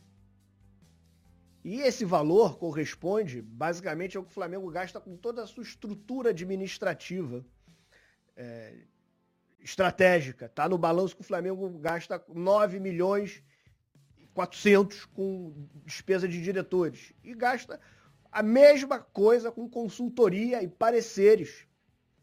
É, é, o mesmo valor que é gasto para manutenção, é como se fosse uma nova, uma outra diretoria é, que não é interna, Uhum. que é vinda através. Mas Então, seria o quê? Para auxiliar o clube em questões jurídicas, isso? não- com certeza, os honorários de advogado Ah, triplicou. De 2 milhões, quase triplicou. De 2,5 foi para 6. O Flamengo gastou com, com advogados. E nas despesas com, com pareceres e, e consultoria. Eu queria entender de que natureza Natureza dessa são, é, é, o- que está no balanço é único exclusivamente isso. Não tem o nome das consultorias. Então, e é uma receita é, é, considerável, são 10 milhões. O que, a, o que a gente gastou de Isso em um ano. isso em um ano. Caraca. O que o Flamengo gastou de no curso aí dessa história recente com os técnicos. Né? Óbvio que a gente não tem que ter compromisso com o fracasso. Mas precisamos negociar melhor as nossas multas. É, porque o pessoal tava questionando que o, o Flagávia deu, deu prejuízo de 2 milhões. É, tem, tem diminuído o prejuízo ano a ano É. do- da sede social, mas só isso aí pagaria a sede social, pô, 10 Eu milhões? queria entender. Queria de onde... prestar uma consultoria É, é, é. É, não estou aqui tornando público nenhum assunto de caráter interno. Não, é, tá, tá É bom balan- que se diga, que fique claro que isso está publicado no no site. site do Flamengo. É. Tá. Só a galera É. lá. Flamengo.com.br, Transparência Clube, Transparência. 2022. Isso aí. é bom. E é um belo de um balanço que o Flamengo é superavitário. É muito legal discutir isso, é. né? A gente se debruçar. Mas... E receber a galera da gestão Sim. atual também para falar. Inclusive, já convidei isso. o Dunch para vir aqui mais uma é. vez. Dunch, venha. Vai, vai ser, ser legal o um papo. Imenso. A gente é. recebeu o um Marcos Braz também. três vezes aqui no podcast é. lá. Foram entrevistas históricas. É que a gente entrevista, né? A gente bate papo, vai, vai falando, é, vai, vai, vai resenhando. Posso dar uma lida no, no, no pessoal aqui? Pode. Obrigado. Pode. É igual o Rafa, aqui no Colombo do Fla, o, Pode. o Rafa manda prender e manda soltar, entendeu? Nada. É, é. Ele é o cara. é o, bra... é o brabo. O brabo tem nome, é Rafa Penido. Tem poder de polícia. Tem é poder é de polícia. Ó, o Zé Raimundo aqui, Baião, falando, ó, manda um abraço para o Marquinho. O Selmi Rosa, ele, ele fala aqui que é as lives no Mundo da Bola, que é o canal do, do, Fabrício, do querido Kika, pô. Né? Inclusive, é. inclusive, produção, vamos agitar a participação do Kika, tem que ser virtual, né? A gente vai pagar a passagem da Nova Zelândia Não, não, vamos fazer. vamos... aula em web. Não, não, não, não. Vamos não, pegar não, o dinheiro da passagem, a gente vai investir em, aqui pra gente. grandes crânios, né? Quando se fala de, de Flamengo, de, de estádio, ele é um. Estádio é ele dá aula de arquitetura em, na faculdade de Wellington, é. ele é especializado em estádios, arquitetura de estádios. É fera. Ele é um defensor fervoroso do estádio do Flamengo. É. Não, seria legal a gente fazer um pode falar com ele, né? A gente faz virtual mesmo. Dá, dá até pra Sim. gente mostrar maquetes e toda né? essa, essa coisa. Seria uma baita consultoria, inclusive, é, é, fazer é, o Fabrício, é, que é autoridade. O cara é fera, ele é fera mesmo. Até mesmo que fique claro aqui que a consultoria ela é importante, é relevante em algumas questões estratégicas que o Flamengo possa não ter. É, o conhecimento técnico específico, por exemplo, a sócios com Uhum. que nós que tivemos a, aí. A moeda virtual. A, questão da moeda uhum. virtual. White token. É, e, e, e, e nem todos os, os, os, os, executivos do Flamengo são obrigados a conhecer claro. do, do, de um ramo específico. Uhum. Então você geralmente é, busca se assessorar com alguém que preste uma consultoria, o estudo da Não, consultoria. Ficou bem claro que você é. queria entender a natureza mas eu, dessa Mas é importante é saber por que, é porque é um, valor, é um valor elevado. Por que, que o Flamengo gasta 10 milhões é. por ano e, já, e, e, é o segundo ano consecutivo que o Flamengo tem esse custo de consultoria. Certo. É um valor considerável. É. Não, e uma, uma, Não sei porquê, por exemplo, eu faria essa parada. Tipo assim, eu montaria com os grandes juristas que o Flamengo tem, e nós temos vários lá né? Tem, vocês são advogados, a gente tem desembargadores, tem, é. pô, poderia ter uma comissão é. que de repente chega ali na comissão e fala assim, ó, oh, a gente está aqui negociando com patrocínio. Alguém aqui é especialista em patrocínio? É. Tem, queremos adquirir um terreno. Alguém... Estudos sobre SAF, é, sobre liga, sobre, sobre, Pô, sobre pô, eu, eu, acho que de repente poderia diminuir esse, esse ah, custo, né? De, de... Porque são nove. São. São 9 milhões e 400. É, é muita grana. Você pô. divide isso daí por 13, que é o salário, né? Você é um, um bom lateral direito. É. Quase um poeta tudo, né? Quase é. um poeta tudo. É. Poeta tudo hoje em dia, com a, com a idade avançada e com a artrite, aquelas coisas que a gente tem. Aí já joga, gosta de jogar ali na, no meio de campo, entendeu? Comandando, sendo o cérebro da, da equipe, entendeu? Falando sobre isso que eu, que eu comentei aqui, sobre eles virem mais aqui e tal. Você acha que o presidente Landim fala pouco, deveria aparecer mais? Bom, é, o cargo de presidente do Flamengo certamente é o, um dos mais importantes do país. da América Latina. Porque se comparado com outras nações como Argentina, Paraguai, é, o Uruguai, o Flamengo tem de torcedor mais do que esses países têm de população. população. É. Então a exposição ela é natural. E o nosso presidente vem do do de um mercado, né, muito técnico, um mercado de petróleo. Então é, é um viés mais executivo. Sim.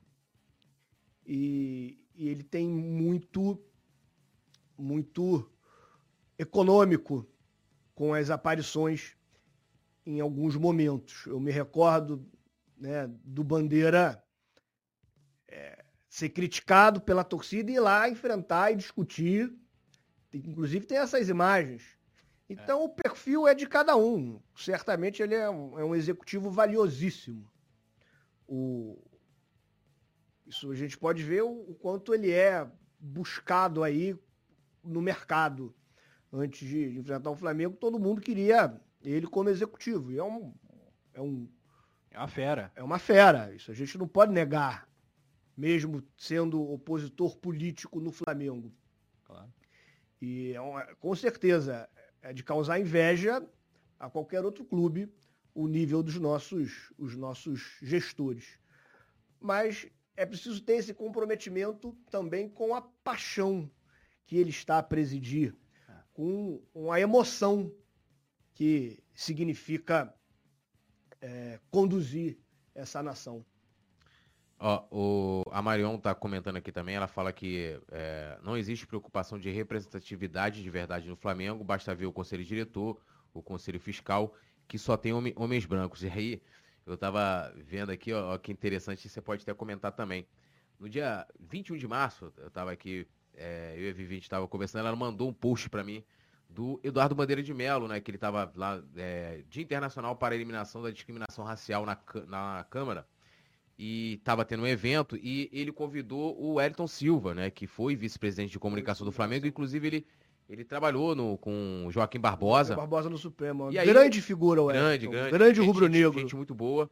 E aí eu, ela me mandou isso, falou: ah, você viu isso aqui? Eu falei, pô, não vi e tal. Aí me mandou um vídeo, né? Um vídeo dele lá, ele, ele comentando. E ele fala algo interessante, que ele falou, antes dele, ele é negro, antes dele ser vice-presidente, isso em 2018, já foi no, no, último ano do Bandeira, foi quando saiu o Tabet, é, o último vice-presidente negro que a gente tinha tido no clube foi o Milton Gonçalves. É. Né? Em 99, na época da, da gestão do Edmundo. Né? Ele participou das duas gestões como vice-presidente do, é, do, do, era, era social. Social, social que agora é o Flagávia. Eu, como é que você vê essa questão, essa falta de, de representatividade, essa, essa mistura que a gente vê na arquibancada? Né? Eu espero que não interpretem isso como racismo, tá, gente? É, tem gente que uma vez eu falei aí que uma torcida não tinha é, certa representatividade, foi acusado de racismo. Mas eu falo a mesma coisa lá internamente no Flamengo. A gente não vê no Conselho Deliberativo, de fato, a gente vê poucas mulheres. A gente tem lá a Marion, tem a Cláudia, é, uma outra é, conselheira, negro, assim, de cabeça, se não lembro. Vice-presidente, eu lembro, o único que eu vi, né? É, que eu não lembro do Milton Gonçalves quando ele foi vice-presidente, é, foi o Wellington. A que se deve essa, essa pouca representatividade interna do Flamengo lá dos muros da Gávea e o que fazer para que isso mude de alguma forma. E aí a gente está falando assim, a Gávea não é um lugar que você vai chegar ali e vai falar, quer entrar. Para você participar do conselho, um título é 15 pau. É. Né? E o que acontece é o seguinte, como eu, como eu lhe falei, na minha chapa, é, eu gostei é, muito de ter ao meu lado o Júlio César Barros, nosso querido Júlio Lagosta e é um conselheiro emérito e um conselheiro negro que tem uma, uma visão popular do Flamengo. E muito me orgulho de ter ele na, na, na minha chapa, eleita para o Conselho de Administração. E o que acontece é que o, o Flamengo é reflexo é, do que costumam dizer da localidade. É um clube situado na zona sul do Rio de Janeiro. Uma área em que. Dos metros quadrados mais caros do mundo. E, e, é um reflexo do bairro. Então, só que o Flamengo não é um clube de bairro. O Flamengo, Sim. apesar de estar sediado no Leblon, a, a frequência dele se dá exatamente pelos moradores locais. E é uma área que tem muitos é, é, pessoas que são proibidas né, de entrar pela questão do dinheiro, pelo preço que, que vale um título. Acabam impossibilitadas de, de adquirir um título, porque, de fato, é caro. É uma grana. E as pessoas com menor poder aquisitivo, e olha e perceba que o Flamengo, dos clubes que estão em volta, é o clube mais acessível. Óbvio que não dá para a gente comparar o Flamengo com, com Caiçaras, não dá para comparar o Flamengo com o Jockey. O título do Flamengo é o menos valioso ali do ponto de vista nominal. Uhum. Mas mesmo assim, é, ainda é diferente de. é distante de uma camada social mais simples. Como é que faz para o sócio torcedor ter direito a voto numa eleição presidencial, por exemplo? Bom, isso é uma, é uma discussão profunda em que os conselhos ainda não se debruçaram sobre essa possibilidade.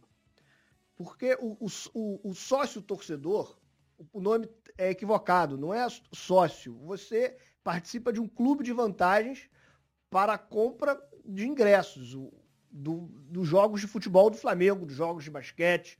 É uma espécie de clube de vantagens. É, o que seria possível, né, do ponto de vista político, para você avançar para um colégio eleitoral maior, porque é como a gente estava a falar, não pode uma nação que tem 53 milhões de aficionados ter uma eleição decidida por 2.100 conselheiros, 2.100 sócios. Isso não reflete. Há uma distorção. Há uma distorção. Como é que nós podemos furar essa bolha? É, é, é mudar esse, esse retrato. É. E esse é o retrato. É um pouco mais de, de 8 mil com capacidade de votar, 2 mil estão presentes Sim. e representam a paixão de. 48. De 53. Eu já só acho que são 53.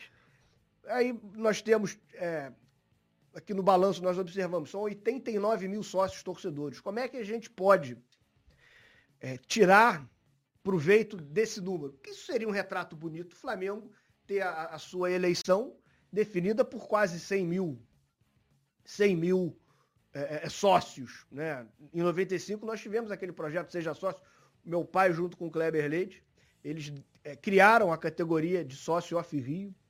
Isso. E, e, e, infelizmente, o off-rio sofreu uma... A mensalidade sofreu um reajuste tremendo. E ela foi limitada. O que seria um título para a pessoa basicamente ajudar que o dinheiro todo da mensalidade vai direto para o Flamengo. Todo. E o, o programa Nação Rubro-Negra, quando você contribui você tem um custo, você tem um parceiro que administra aquele, aquele recurso, aquele a programa, né? a operação. Então a verba não vai toda para o Flamengo. Por que a gente não pode migrar essa verba? É uma possibilidade, toda direto para os cofres do clube. De que forma você pode fazer isso? E de que forma você poderia admitir uma eleição no Flamengo com 89 mil, com 100 mil votantes? É fazendo uma transição desse programa para um, um off-rio. É, mas de repente poderia, por exemplo, é, a gente tem ali várias categorias de sócio-torcedor. Vou dar um exemplo aqui, sei lá, do o menor, lá, o melhor plano, deve ser, sei lá, 50, 60 reais. É. Aí você poderia falar assim, olha, lógico, isso depois de um longo debate, não estou falando que, ah, vamos pegar, vamos é, fazer isso de qualquer é. jeito. Tem que ter um tempo de carência, tipo assim, ó, você vai, você aderiu ali ao, a, a possibilidade de votar, quero votar para presidente, vai ter um tempo de carência ali, né, igual a gente tem do, é. clube, o, o a, o sócio proprietário tem dois anos, dois anos, e as demais categorias três anos. É, e aí, esse cara, por exemplo, ah, ele paga 60, ele quer, ó, quero ter direito a voto, ou seja, eu, te, eu quero ter uma participação política. Sei lá, o cara vai pagar mais 30 reais, mais 40, vai pagar 100, e aí, conforme cada plano, você vai é, vendo essa, essa, essa questão. Eu acho que aí resolveria é, aquilo que a gente até falou aqui na semana passada com, com o Valim, de democratizar a eleição do clube. Você, aí você consegue. A gente vê Vasco fazendo isso, né? Ali do nosso lado, lá no, na, na Lagoa. É, a gente vê Internacional, que tem mais de 100 mil pessoas votando lá na eleição deles. Eu, eu, acho que essa é a melhor maneira de você tornar a eleição democrática. Aí eu quero que você complemente o seguinte.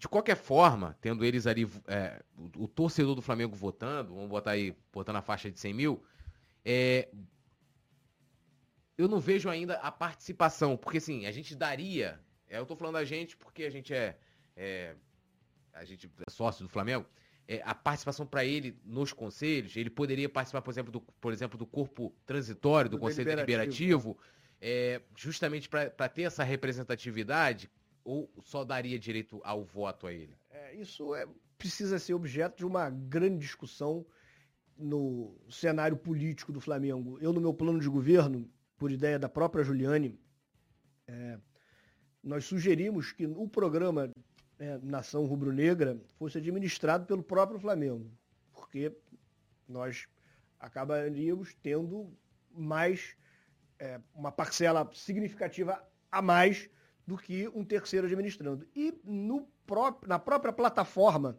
do Nação Rubro-Negra, você tem lá o mínimo, o máximo, você pode colocar, adicionar. Eu quero doar eu quero é, é, que esse dinheiro vai para o futebol, mas você pode querer também para o futebol feminino. Você pode fazer um, dentro do próprio sócio torcedor do Flamengo uma opção, um link. Lá, quero 20 reais, 30 reais a mais para o futebol feminino, para a ginástica olímpica. E você pode também, após uma ampla discussão, colocar direito a voto. Sim. Uhum. Ó, o, o Haroldo Couto tá mandando mensagem aqui, com certeza ele tá acompanhando, mandar um beijão pro Haroldo aí, um abração para ele. Ele falou que é, o sócio torcedor para votar tem que ser igual à eleição nos Estados Unidos. Ou seja, delegados. É, cada grupo de 20 ou 25 elege um delegado e esse delegado tem direito a um único voto.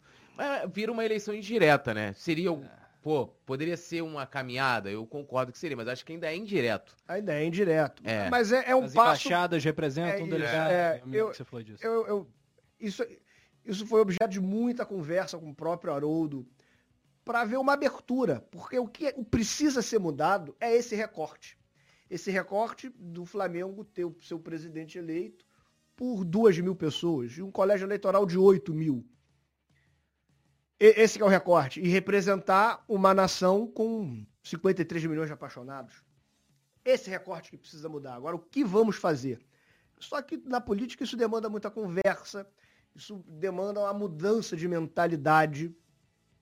E como monetizar isso, né? Porque é, é, é importante entender que o Flamengo precisa monetizar. É, ele está até questionando a ah, questão de se chegar a um milionário, é, pagando. Mas assim, a gente nunca, isso nunca aconteceu, né? Porque a gente tinha o Off Rio, por exemplo, né? Criado lá nos anos 90, era, pô, eu lembro que. 50 reais. Não, nem isso, eu é. lembro que na, em 2008 ou 2009 era 15 reais. Era, eu já tinha interesse de querer ser sócio do Flamengo e tal, é, mas lógico, não, não podia, morando em São Gonçalo e tal.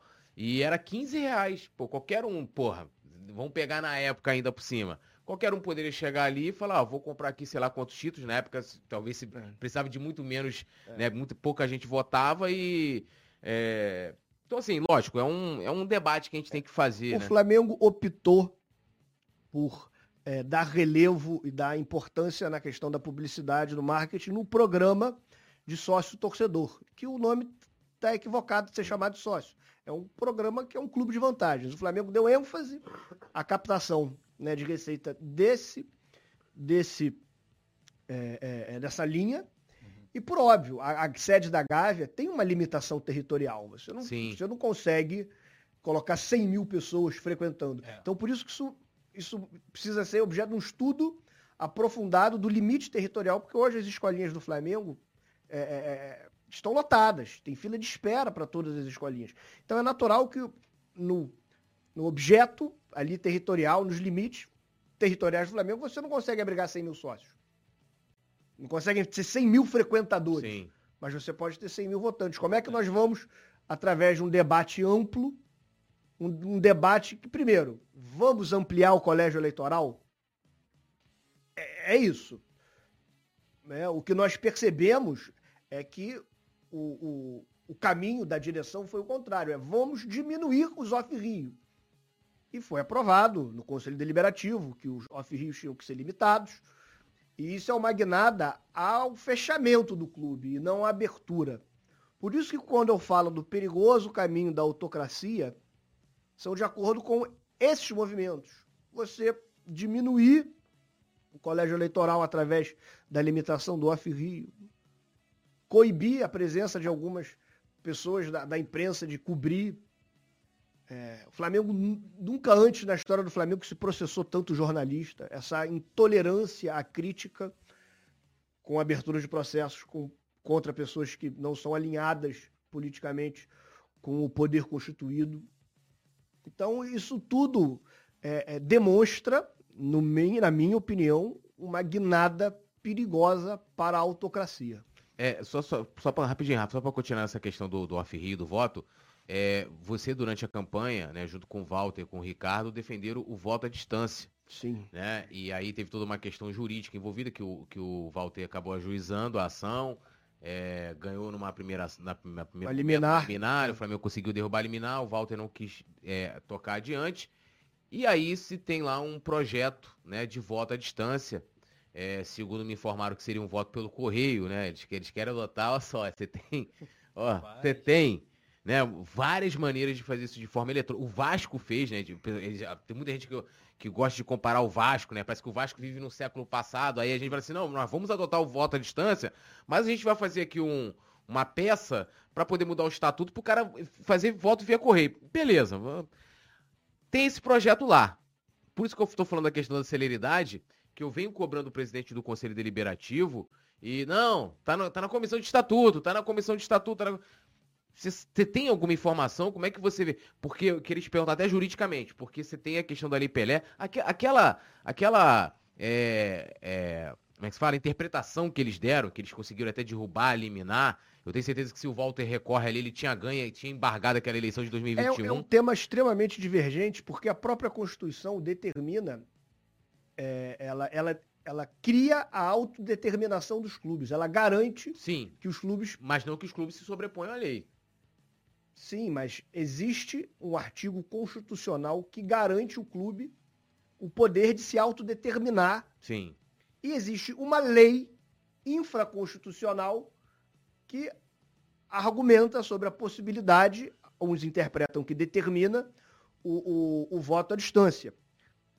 E eu penso que o voto à distância é uma questão de saúde, é uma questão participativa. O voto à distância já é uma realidade no Flamengo, porque você se recorda, nós votamos à distância Sim. através de e-mail, prestação de contas, né? Já é uma realidade, só que é uma realidade ocasional, para quando interessa. Quando não queriam debater as contas de, de 2020, no período da pandemia, Que não foi nem culpa deles. porque as contas foram Mas deficitárias. não foi culpa deles, Ah, né? É, aí não houve debate das contas. Agora, como é isso? O Flamengo publicou o balanço agora, dia 31, tá todo mundo nos grupos de WhatsApp discutindo o balanço do Flamengo, parabenizando, Sim. né? É, o balanço foi positivo. Agora vamos conhecer nos detalhes ali o que, que pode melhorar. Em 2020 nós tivemos a, a votação à distância, por É, e-mail. Ou seja, quando convém, a votação é à distância. Porque não tem uma regra no estatuto. Salvo engano, houve uma reunião e que isso foi inclusive rejeitado nessa própria reunião virtual, que foi na mesma reunião que votou sim. a questão da limitação do off-rio, houve uma, uma emenda que, que estabelecia regras para a votação é, à distância e foi rejeitada. Então, fica a critério de quem está lá no exercício do poder falar, hoje eu vou fazer a votação por e-mail. E logo o Flamengo, né, que é o time da massa, né, que é o É, time é do povão. um conselho, É, o Flamengo não ser pioneiro nisso já é uma piada. Você quer ver um é negócio? no conselho, você, quando você entra no conselho, você vai lá, assina o livro e tal, pá, você recebe uma plaquinha, né? Que é como se fosse o escudo do Flamengo. Um lado é, é preto, outro lado é vermelho. Aham. E aí você vai votar. E tem assuntos que, assim, tipo lá, votação do Kleber Leite, não sei o quê. Aí tu vai votar. E não tem como você pegar aquilo ali no olho. E tem, aí você faz o quê? Você vai, urna, né? Vai botar, o, ou então bota numa caixinha, bota aqui, bota lá. E tem, tem votação que chega ali e o cara vai no olhômetro, amigo. No olhômetro. É. Você tá sentado e vai assim, ó, É. quem é a favor, é, vi- vire a placa vermelha. Aí você tem que olhar. Cara, o negócio assim. Não, e- no um olhômetro- Programa de auditório, né? É, Faz barulho aqui, quem quer. Aí. E no olhômetro, Olha, olha, olha. É Não difícil. queremos processos aqui nesse Pode Falar, mas é uma edição muito, muito bacana. A gente passaria mais horas. e no olhômetro é Olha aí, Marcos. complicado, né? Segura aí. Devido a. Até eu mesmo uso óculos, né? É complicado, É de complicado. decidir ali no olhômetro. Mas já teve, já teve votação que aí. É assim, tem, tem o lance de ganhar no grito, né? Você levanta. é, não, ah, aí eu falo assim, ó. É, pelo que eu vi aqui, foi sim, né? Aí eu, não! Não, então vamos, vamos botar na mesa. Bote na mesa aqui, vamos contar, meu irmão. aí Tu tem que ir pra fila. Né, tu tá ali, né? Eu tô ali, doido pra beber um café, doido pra poder fumar um cigarro. Aí, putz, vou ter que pegar a fila. Pô, podia ser. Cara, na câmera, tu tem um negocinho lá, não. Como Os é caras você voltam ali na mesa ali. isso para um presidente de um BRB, Porra. que é um executivo né, festejado? Como é que você explica isso? Vê se no Mercado Livre, no Conselho do Mercado Livre, né? Se empresas Você compra que e recebe no outro dia. É, é. não, você empresas que faturam um bi. Nós temos que pensar dessa forma. O Flamengo fatura um bi. A gente não pode ter uma, uma ocorrência dessa. Isso precisa ser sanado, porque isso não é a estatura do Flamengo. Isso não é a, no- a nossa estatura hoje faturando um bi. Empresa nenhuma que fatura um bi vai ter um sistema desse de votação. Isso é brincadeira, né? Daqui a pouco vou ter uma ideia genial. Aí vai ser que nem The Voice, cadeirinha. Não, Vira a porque cadeira, A ideia é genial, isso. vota à distância. Vamos votar É. pelo correio, pô. Pelo correio. É, Correio que isso não hoje. faz sentido. Porra, cara, você tem, né, várias maneiras. Até o ó, Michel Elal tá aqui comentando também, mandar um beijão pro Michel, né? E ele tá, falou, ó, tem que automatizar isso, né? O Michel que é muito ligado a essas, essas questões também. Ô, Túlio, É. Grande amigo Michel Elal, meu querido amigo já de duas gerações. Foi um leão na campanha, foi meu candidato a presidente da Assembleia Geral. Conhece muito de Flamengo. E numa faculdade, que é a melhor de todas, na Faculdade da Vida, ele teve o melhor professor em casa, que foi o ex-presidente Jorge Alau. Beleza, hein? que é um, um, um símbolo daquele dirigente ainda paternalista, daquele dirigente. O cara que dava dele pro Flamengo. É. E o Elal tem essa escola. E essa é uma, é uma escola muito importante para a gestão do ser humano é, é, esportista de alto rendimento. Você Aí o- entender a, a, a necessidade do atleta. E o, o, o Elal, o Michel, é um pós-graduado nessa faculdade, do qual o pai dele é um grande professor. Outro grande rubro-negro. Vamos pro filé mignon agora do nosso Pode Flá, até porque logo mais às nove tem resenha ao vivo. Bate-bola, um ou outro, na lata com o, Mich com o Marco Aurélio. A sério. Não é o M. É, olha, tá tudo ali no M. Acertou. Você quer começar, poeta Túlio? Vai, começa aí, que você é o mais querido. Muito, muito obrigado pela sua gentileza.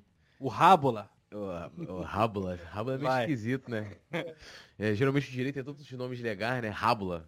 Vamos lá. Walter Monteiro ou Ricardo Hinnicksen? Um Sem ou muro. Um. Walter, Walter. meu querido amigo, meu amigo pessoal.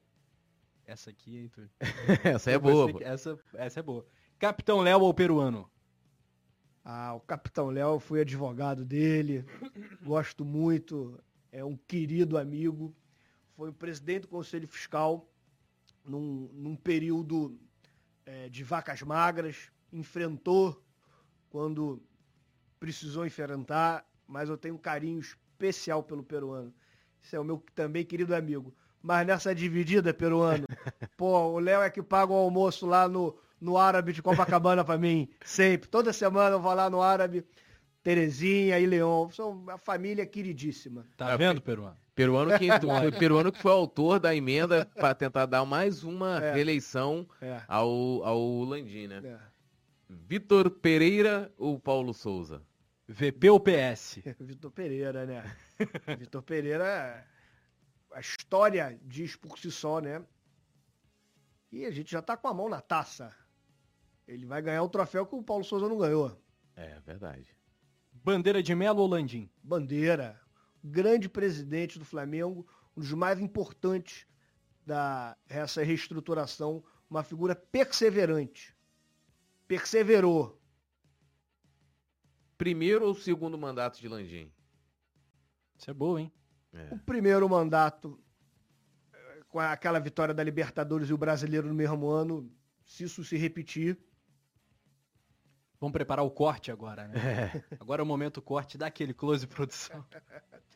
Papi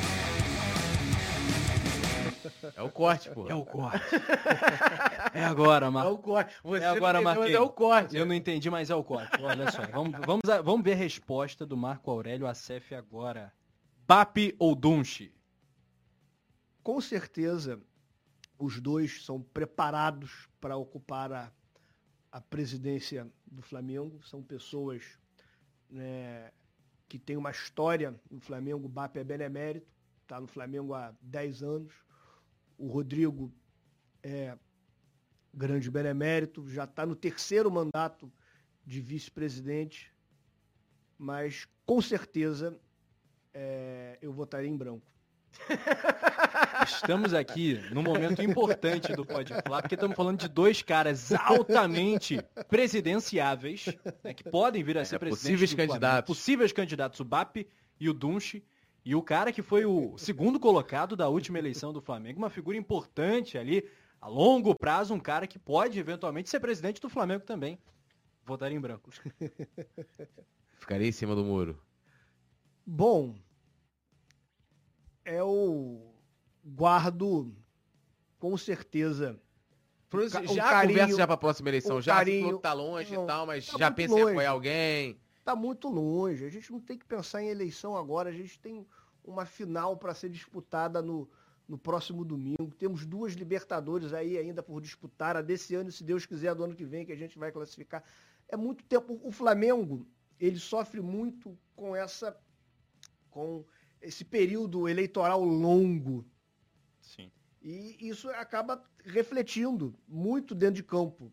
A própria FAF, quando há o racha do Márcio Sim. Braga com o Dunche, é, é, exatamente no momento seguinte em que o Flamengo tem um, decréscimo já para 84. Verdade.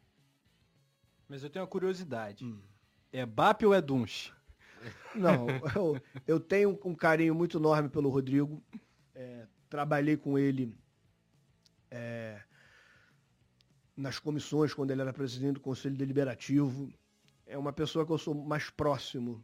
Eu tenho um carinho né, enorme. Meu pai serviu de vice-presidente do mandato do pai dele. Respeito muito a história dele. É, mas certamente, se proibido de votar em branco, o meu voto seria no Duncho. Boa. Tá aí, se, Vamos lá. Se colocou. É... Sou eu agora, né? Felipe Luiz ou Ayrton Lucas? O recorte hoje é o Ayrton Lucas, né? É, eu tenho como votar é. em outro. Então, na minha então, opinião, é. assinando embaixo. É, exatamente. O recorte, o recorte é do, do Ayrton Lucas. Se ele fizer o gol do Mundial de Clubes, o bimundial, você tatua um beijinho? Minha mulher não deixa, ela tá aqui me vendo. tá Só se for o dela. Quero dar um beijo especial nela, que ela trabalhou na campanha como voluntária, a, a paixão da minha vida, a Ivana. Não, que ela ouviu. Vocês sabem o que é uma campanha presidencial no Flamengo. Muito ataque. E, e é, um, e é um, um, um, cargo não remunerado. É uma, é uma coisa é, muito estranha, que a única coisa que explica é a paixão, é, é o amor e você precisa estar tá muito bem resolvido dentro de casa para assumir um desafio desse. Legal. Ivana. Ivana. Ivana saudações um beijão para ela. Que trocou o Corinthians pelo Flamengo, uma escolha sensacional aí. Agora vamos às notas de 0 a 10 com a CEF. Roda a vinheta e vamos lá. Pode Vai começar. Lá. Pode, por favor, você, poeta. De 0 a 10, Antônio Alcides, presidente do Conselho Deliberativo do Flamengo. Ai. Pô. Zero, né? Zero. Zero, porque eu sou oponente dele num processo. Mas com sua relação pessoal hoje não tem mais nada, né? Tipo, não tem mais nada, lamentavelmente. É mesmo? Lamentavelmente. Não tem causa, nem chance causa, de... No futuro não dá para conciliar causa, uma ligação, causa, um abraço. Por causa já foi, já foi tentado 500 vezes. Entendi. Mas zero, não pela pessoa, mas pelo que fez no exercício do cargo. Poderia ter revitalizado o Estatuto do Flamengo. O próprio Rodrigo Dus, quando lá esteve, ele apresentou uma das emendas e aprovou no Conselho Deliberativo a Lei de Responsabilidade Fiscal Rubro-Negro. Isso é um mérito do Rodrigo Duns. O Flamengo avançou 50 anos em, em matéria de governança corporativa nesse mandato do Dunch no Conselho Deliberativo. E, infelizmente, é, nesse mandato do Antônio Alcides, a gente não viu nenhuma evolução estatutária dessa magnitude que o Flamengo precisa. Entendi. Com a guinada no profissionalismo. Perfeito. Ficou então a nota zero para ele. Rodolfo Landim agora. De 0 a 10. Com certeza, uma nota 7 para ele passar de ano. Porque ele ganhou duas Libertadores, dois brasileiros, uma Copa do Brasil, tem feito uma, uma gestão muito boa. Mas é como eu digo, é, o caminho da autocracia está aí desenhado. Apenas o fato de discutir reeleição, o fato de estender mandato, o fato de perseguir opositores, isso é um caminho perigoso no caminho da autocracia. Grupos políticos da base de apoio do, do Landim. Eu tenho muitos amigos lá, é muito importante, é como a gente estava aqui a discutir antes, a liberdade de associação. É sempre importante você colocar os interesses do Flamengo em primeiro lugar. quando você se associa para discutir Flamengo, isso é fantástico, isso é louvável, isso merece ser é, é, explorado cada vez mais. Agora, o que não é, é interessante é quando é, pessoas se reúnem para negociar cargos, negociar ingresso, que agora o Flamengo tem até camarote na Sapucaí, é. É, e tem um ingressinho na Sapucaí, e isso é muito ruim. Então você, você tem é, histórico, você tem episódios de que isso é possível de acontecer, de grupos que estão ali sempre transitando no terceiro andar. É, no geral, então, a nota para essa base aí de apoio vai? Cinco. Vai ser um cinco, tá bom. Nota então para o Luiz Eduardo Batista Obap. Bom, é... ele é um, um dirigente é, competente, ele tem uma, uma posição muito bem é, destacada nessa reestruturação do Flamengo. Tenho certeza de que ele merece é, aplausos pelo trabalho dele. E com certeza, uma nota alta. Um 9. Tá bem cotado, né? É. Rodrigo Duns. Também dou um 9 para ele, porque só a vitória que ele teve lá no processo do consórcio Plaza é uma, é uma vitória que alivia. Do Bacen, né? Do Banco Central. Exatamente. Ambos acima do, do Landim, que ganhou um 7. Sim. Ué, o Valim, se eu não me engano, acho que ele deu, a produção vai lembrar, acho que ele deu nota 5 pro, pro Landim. Pro Landim, foi. É, foi. Deu nota 5. Vamos lá, que nota você daria então pro Valim Vasconcelos?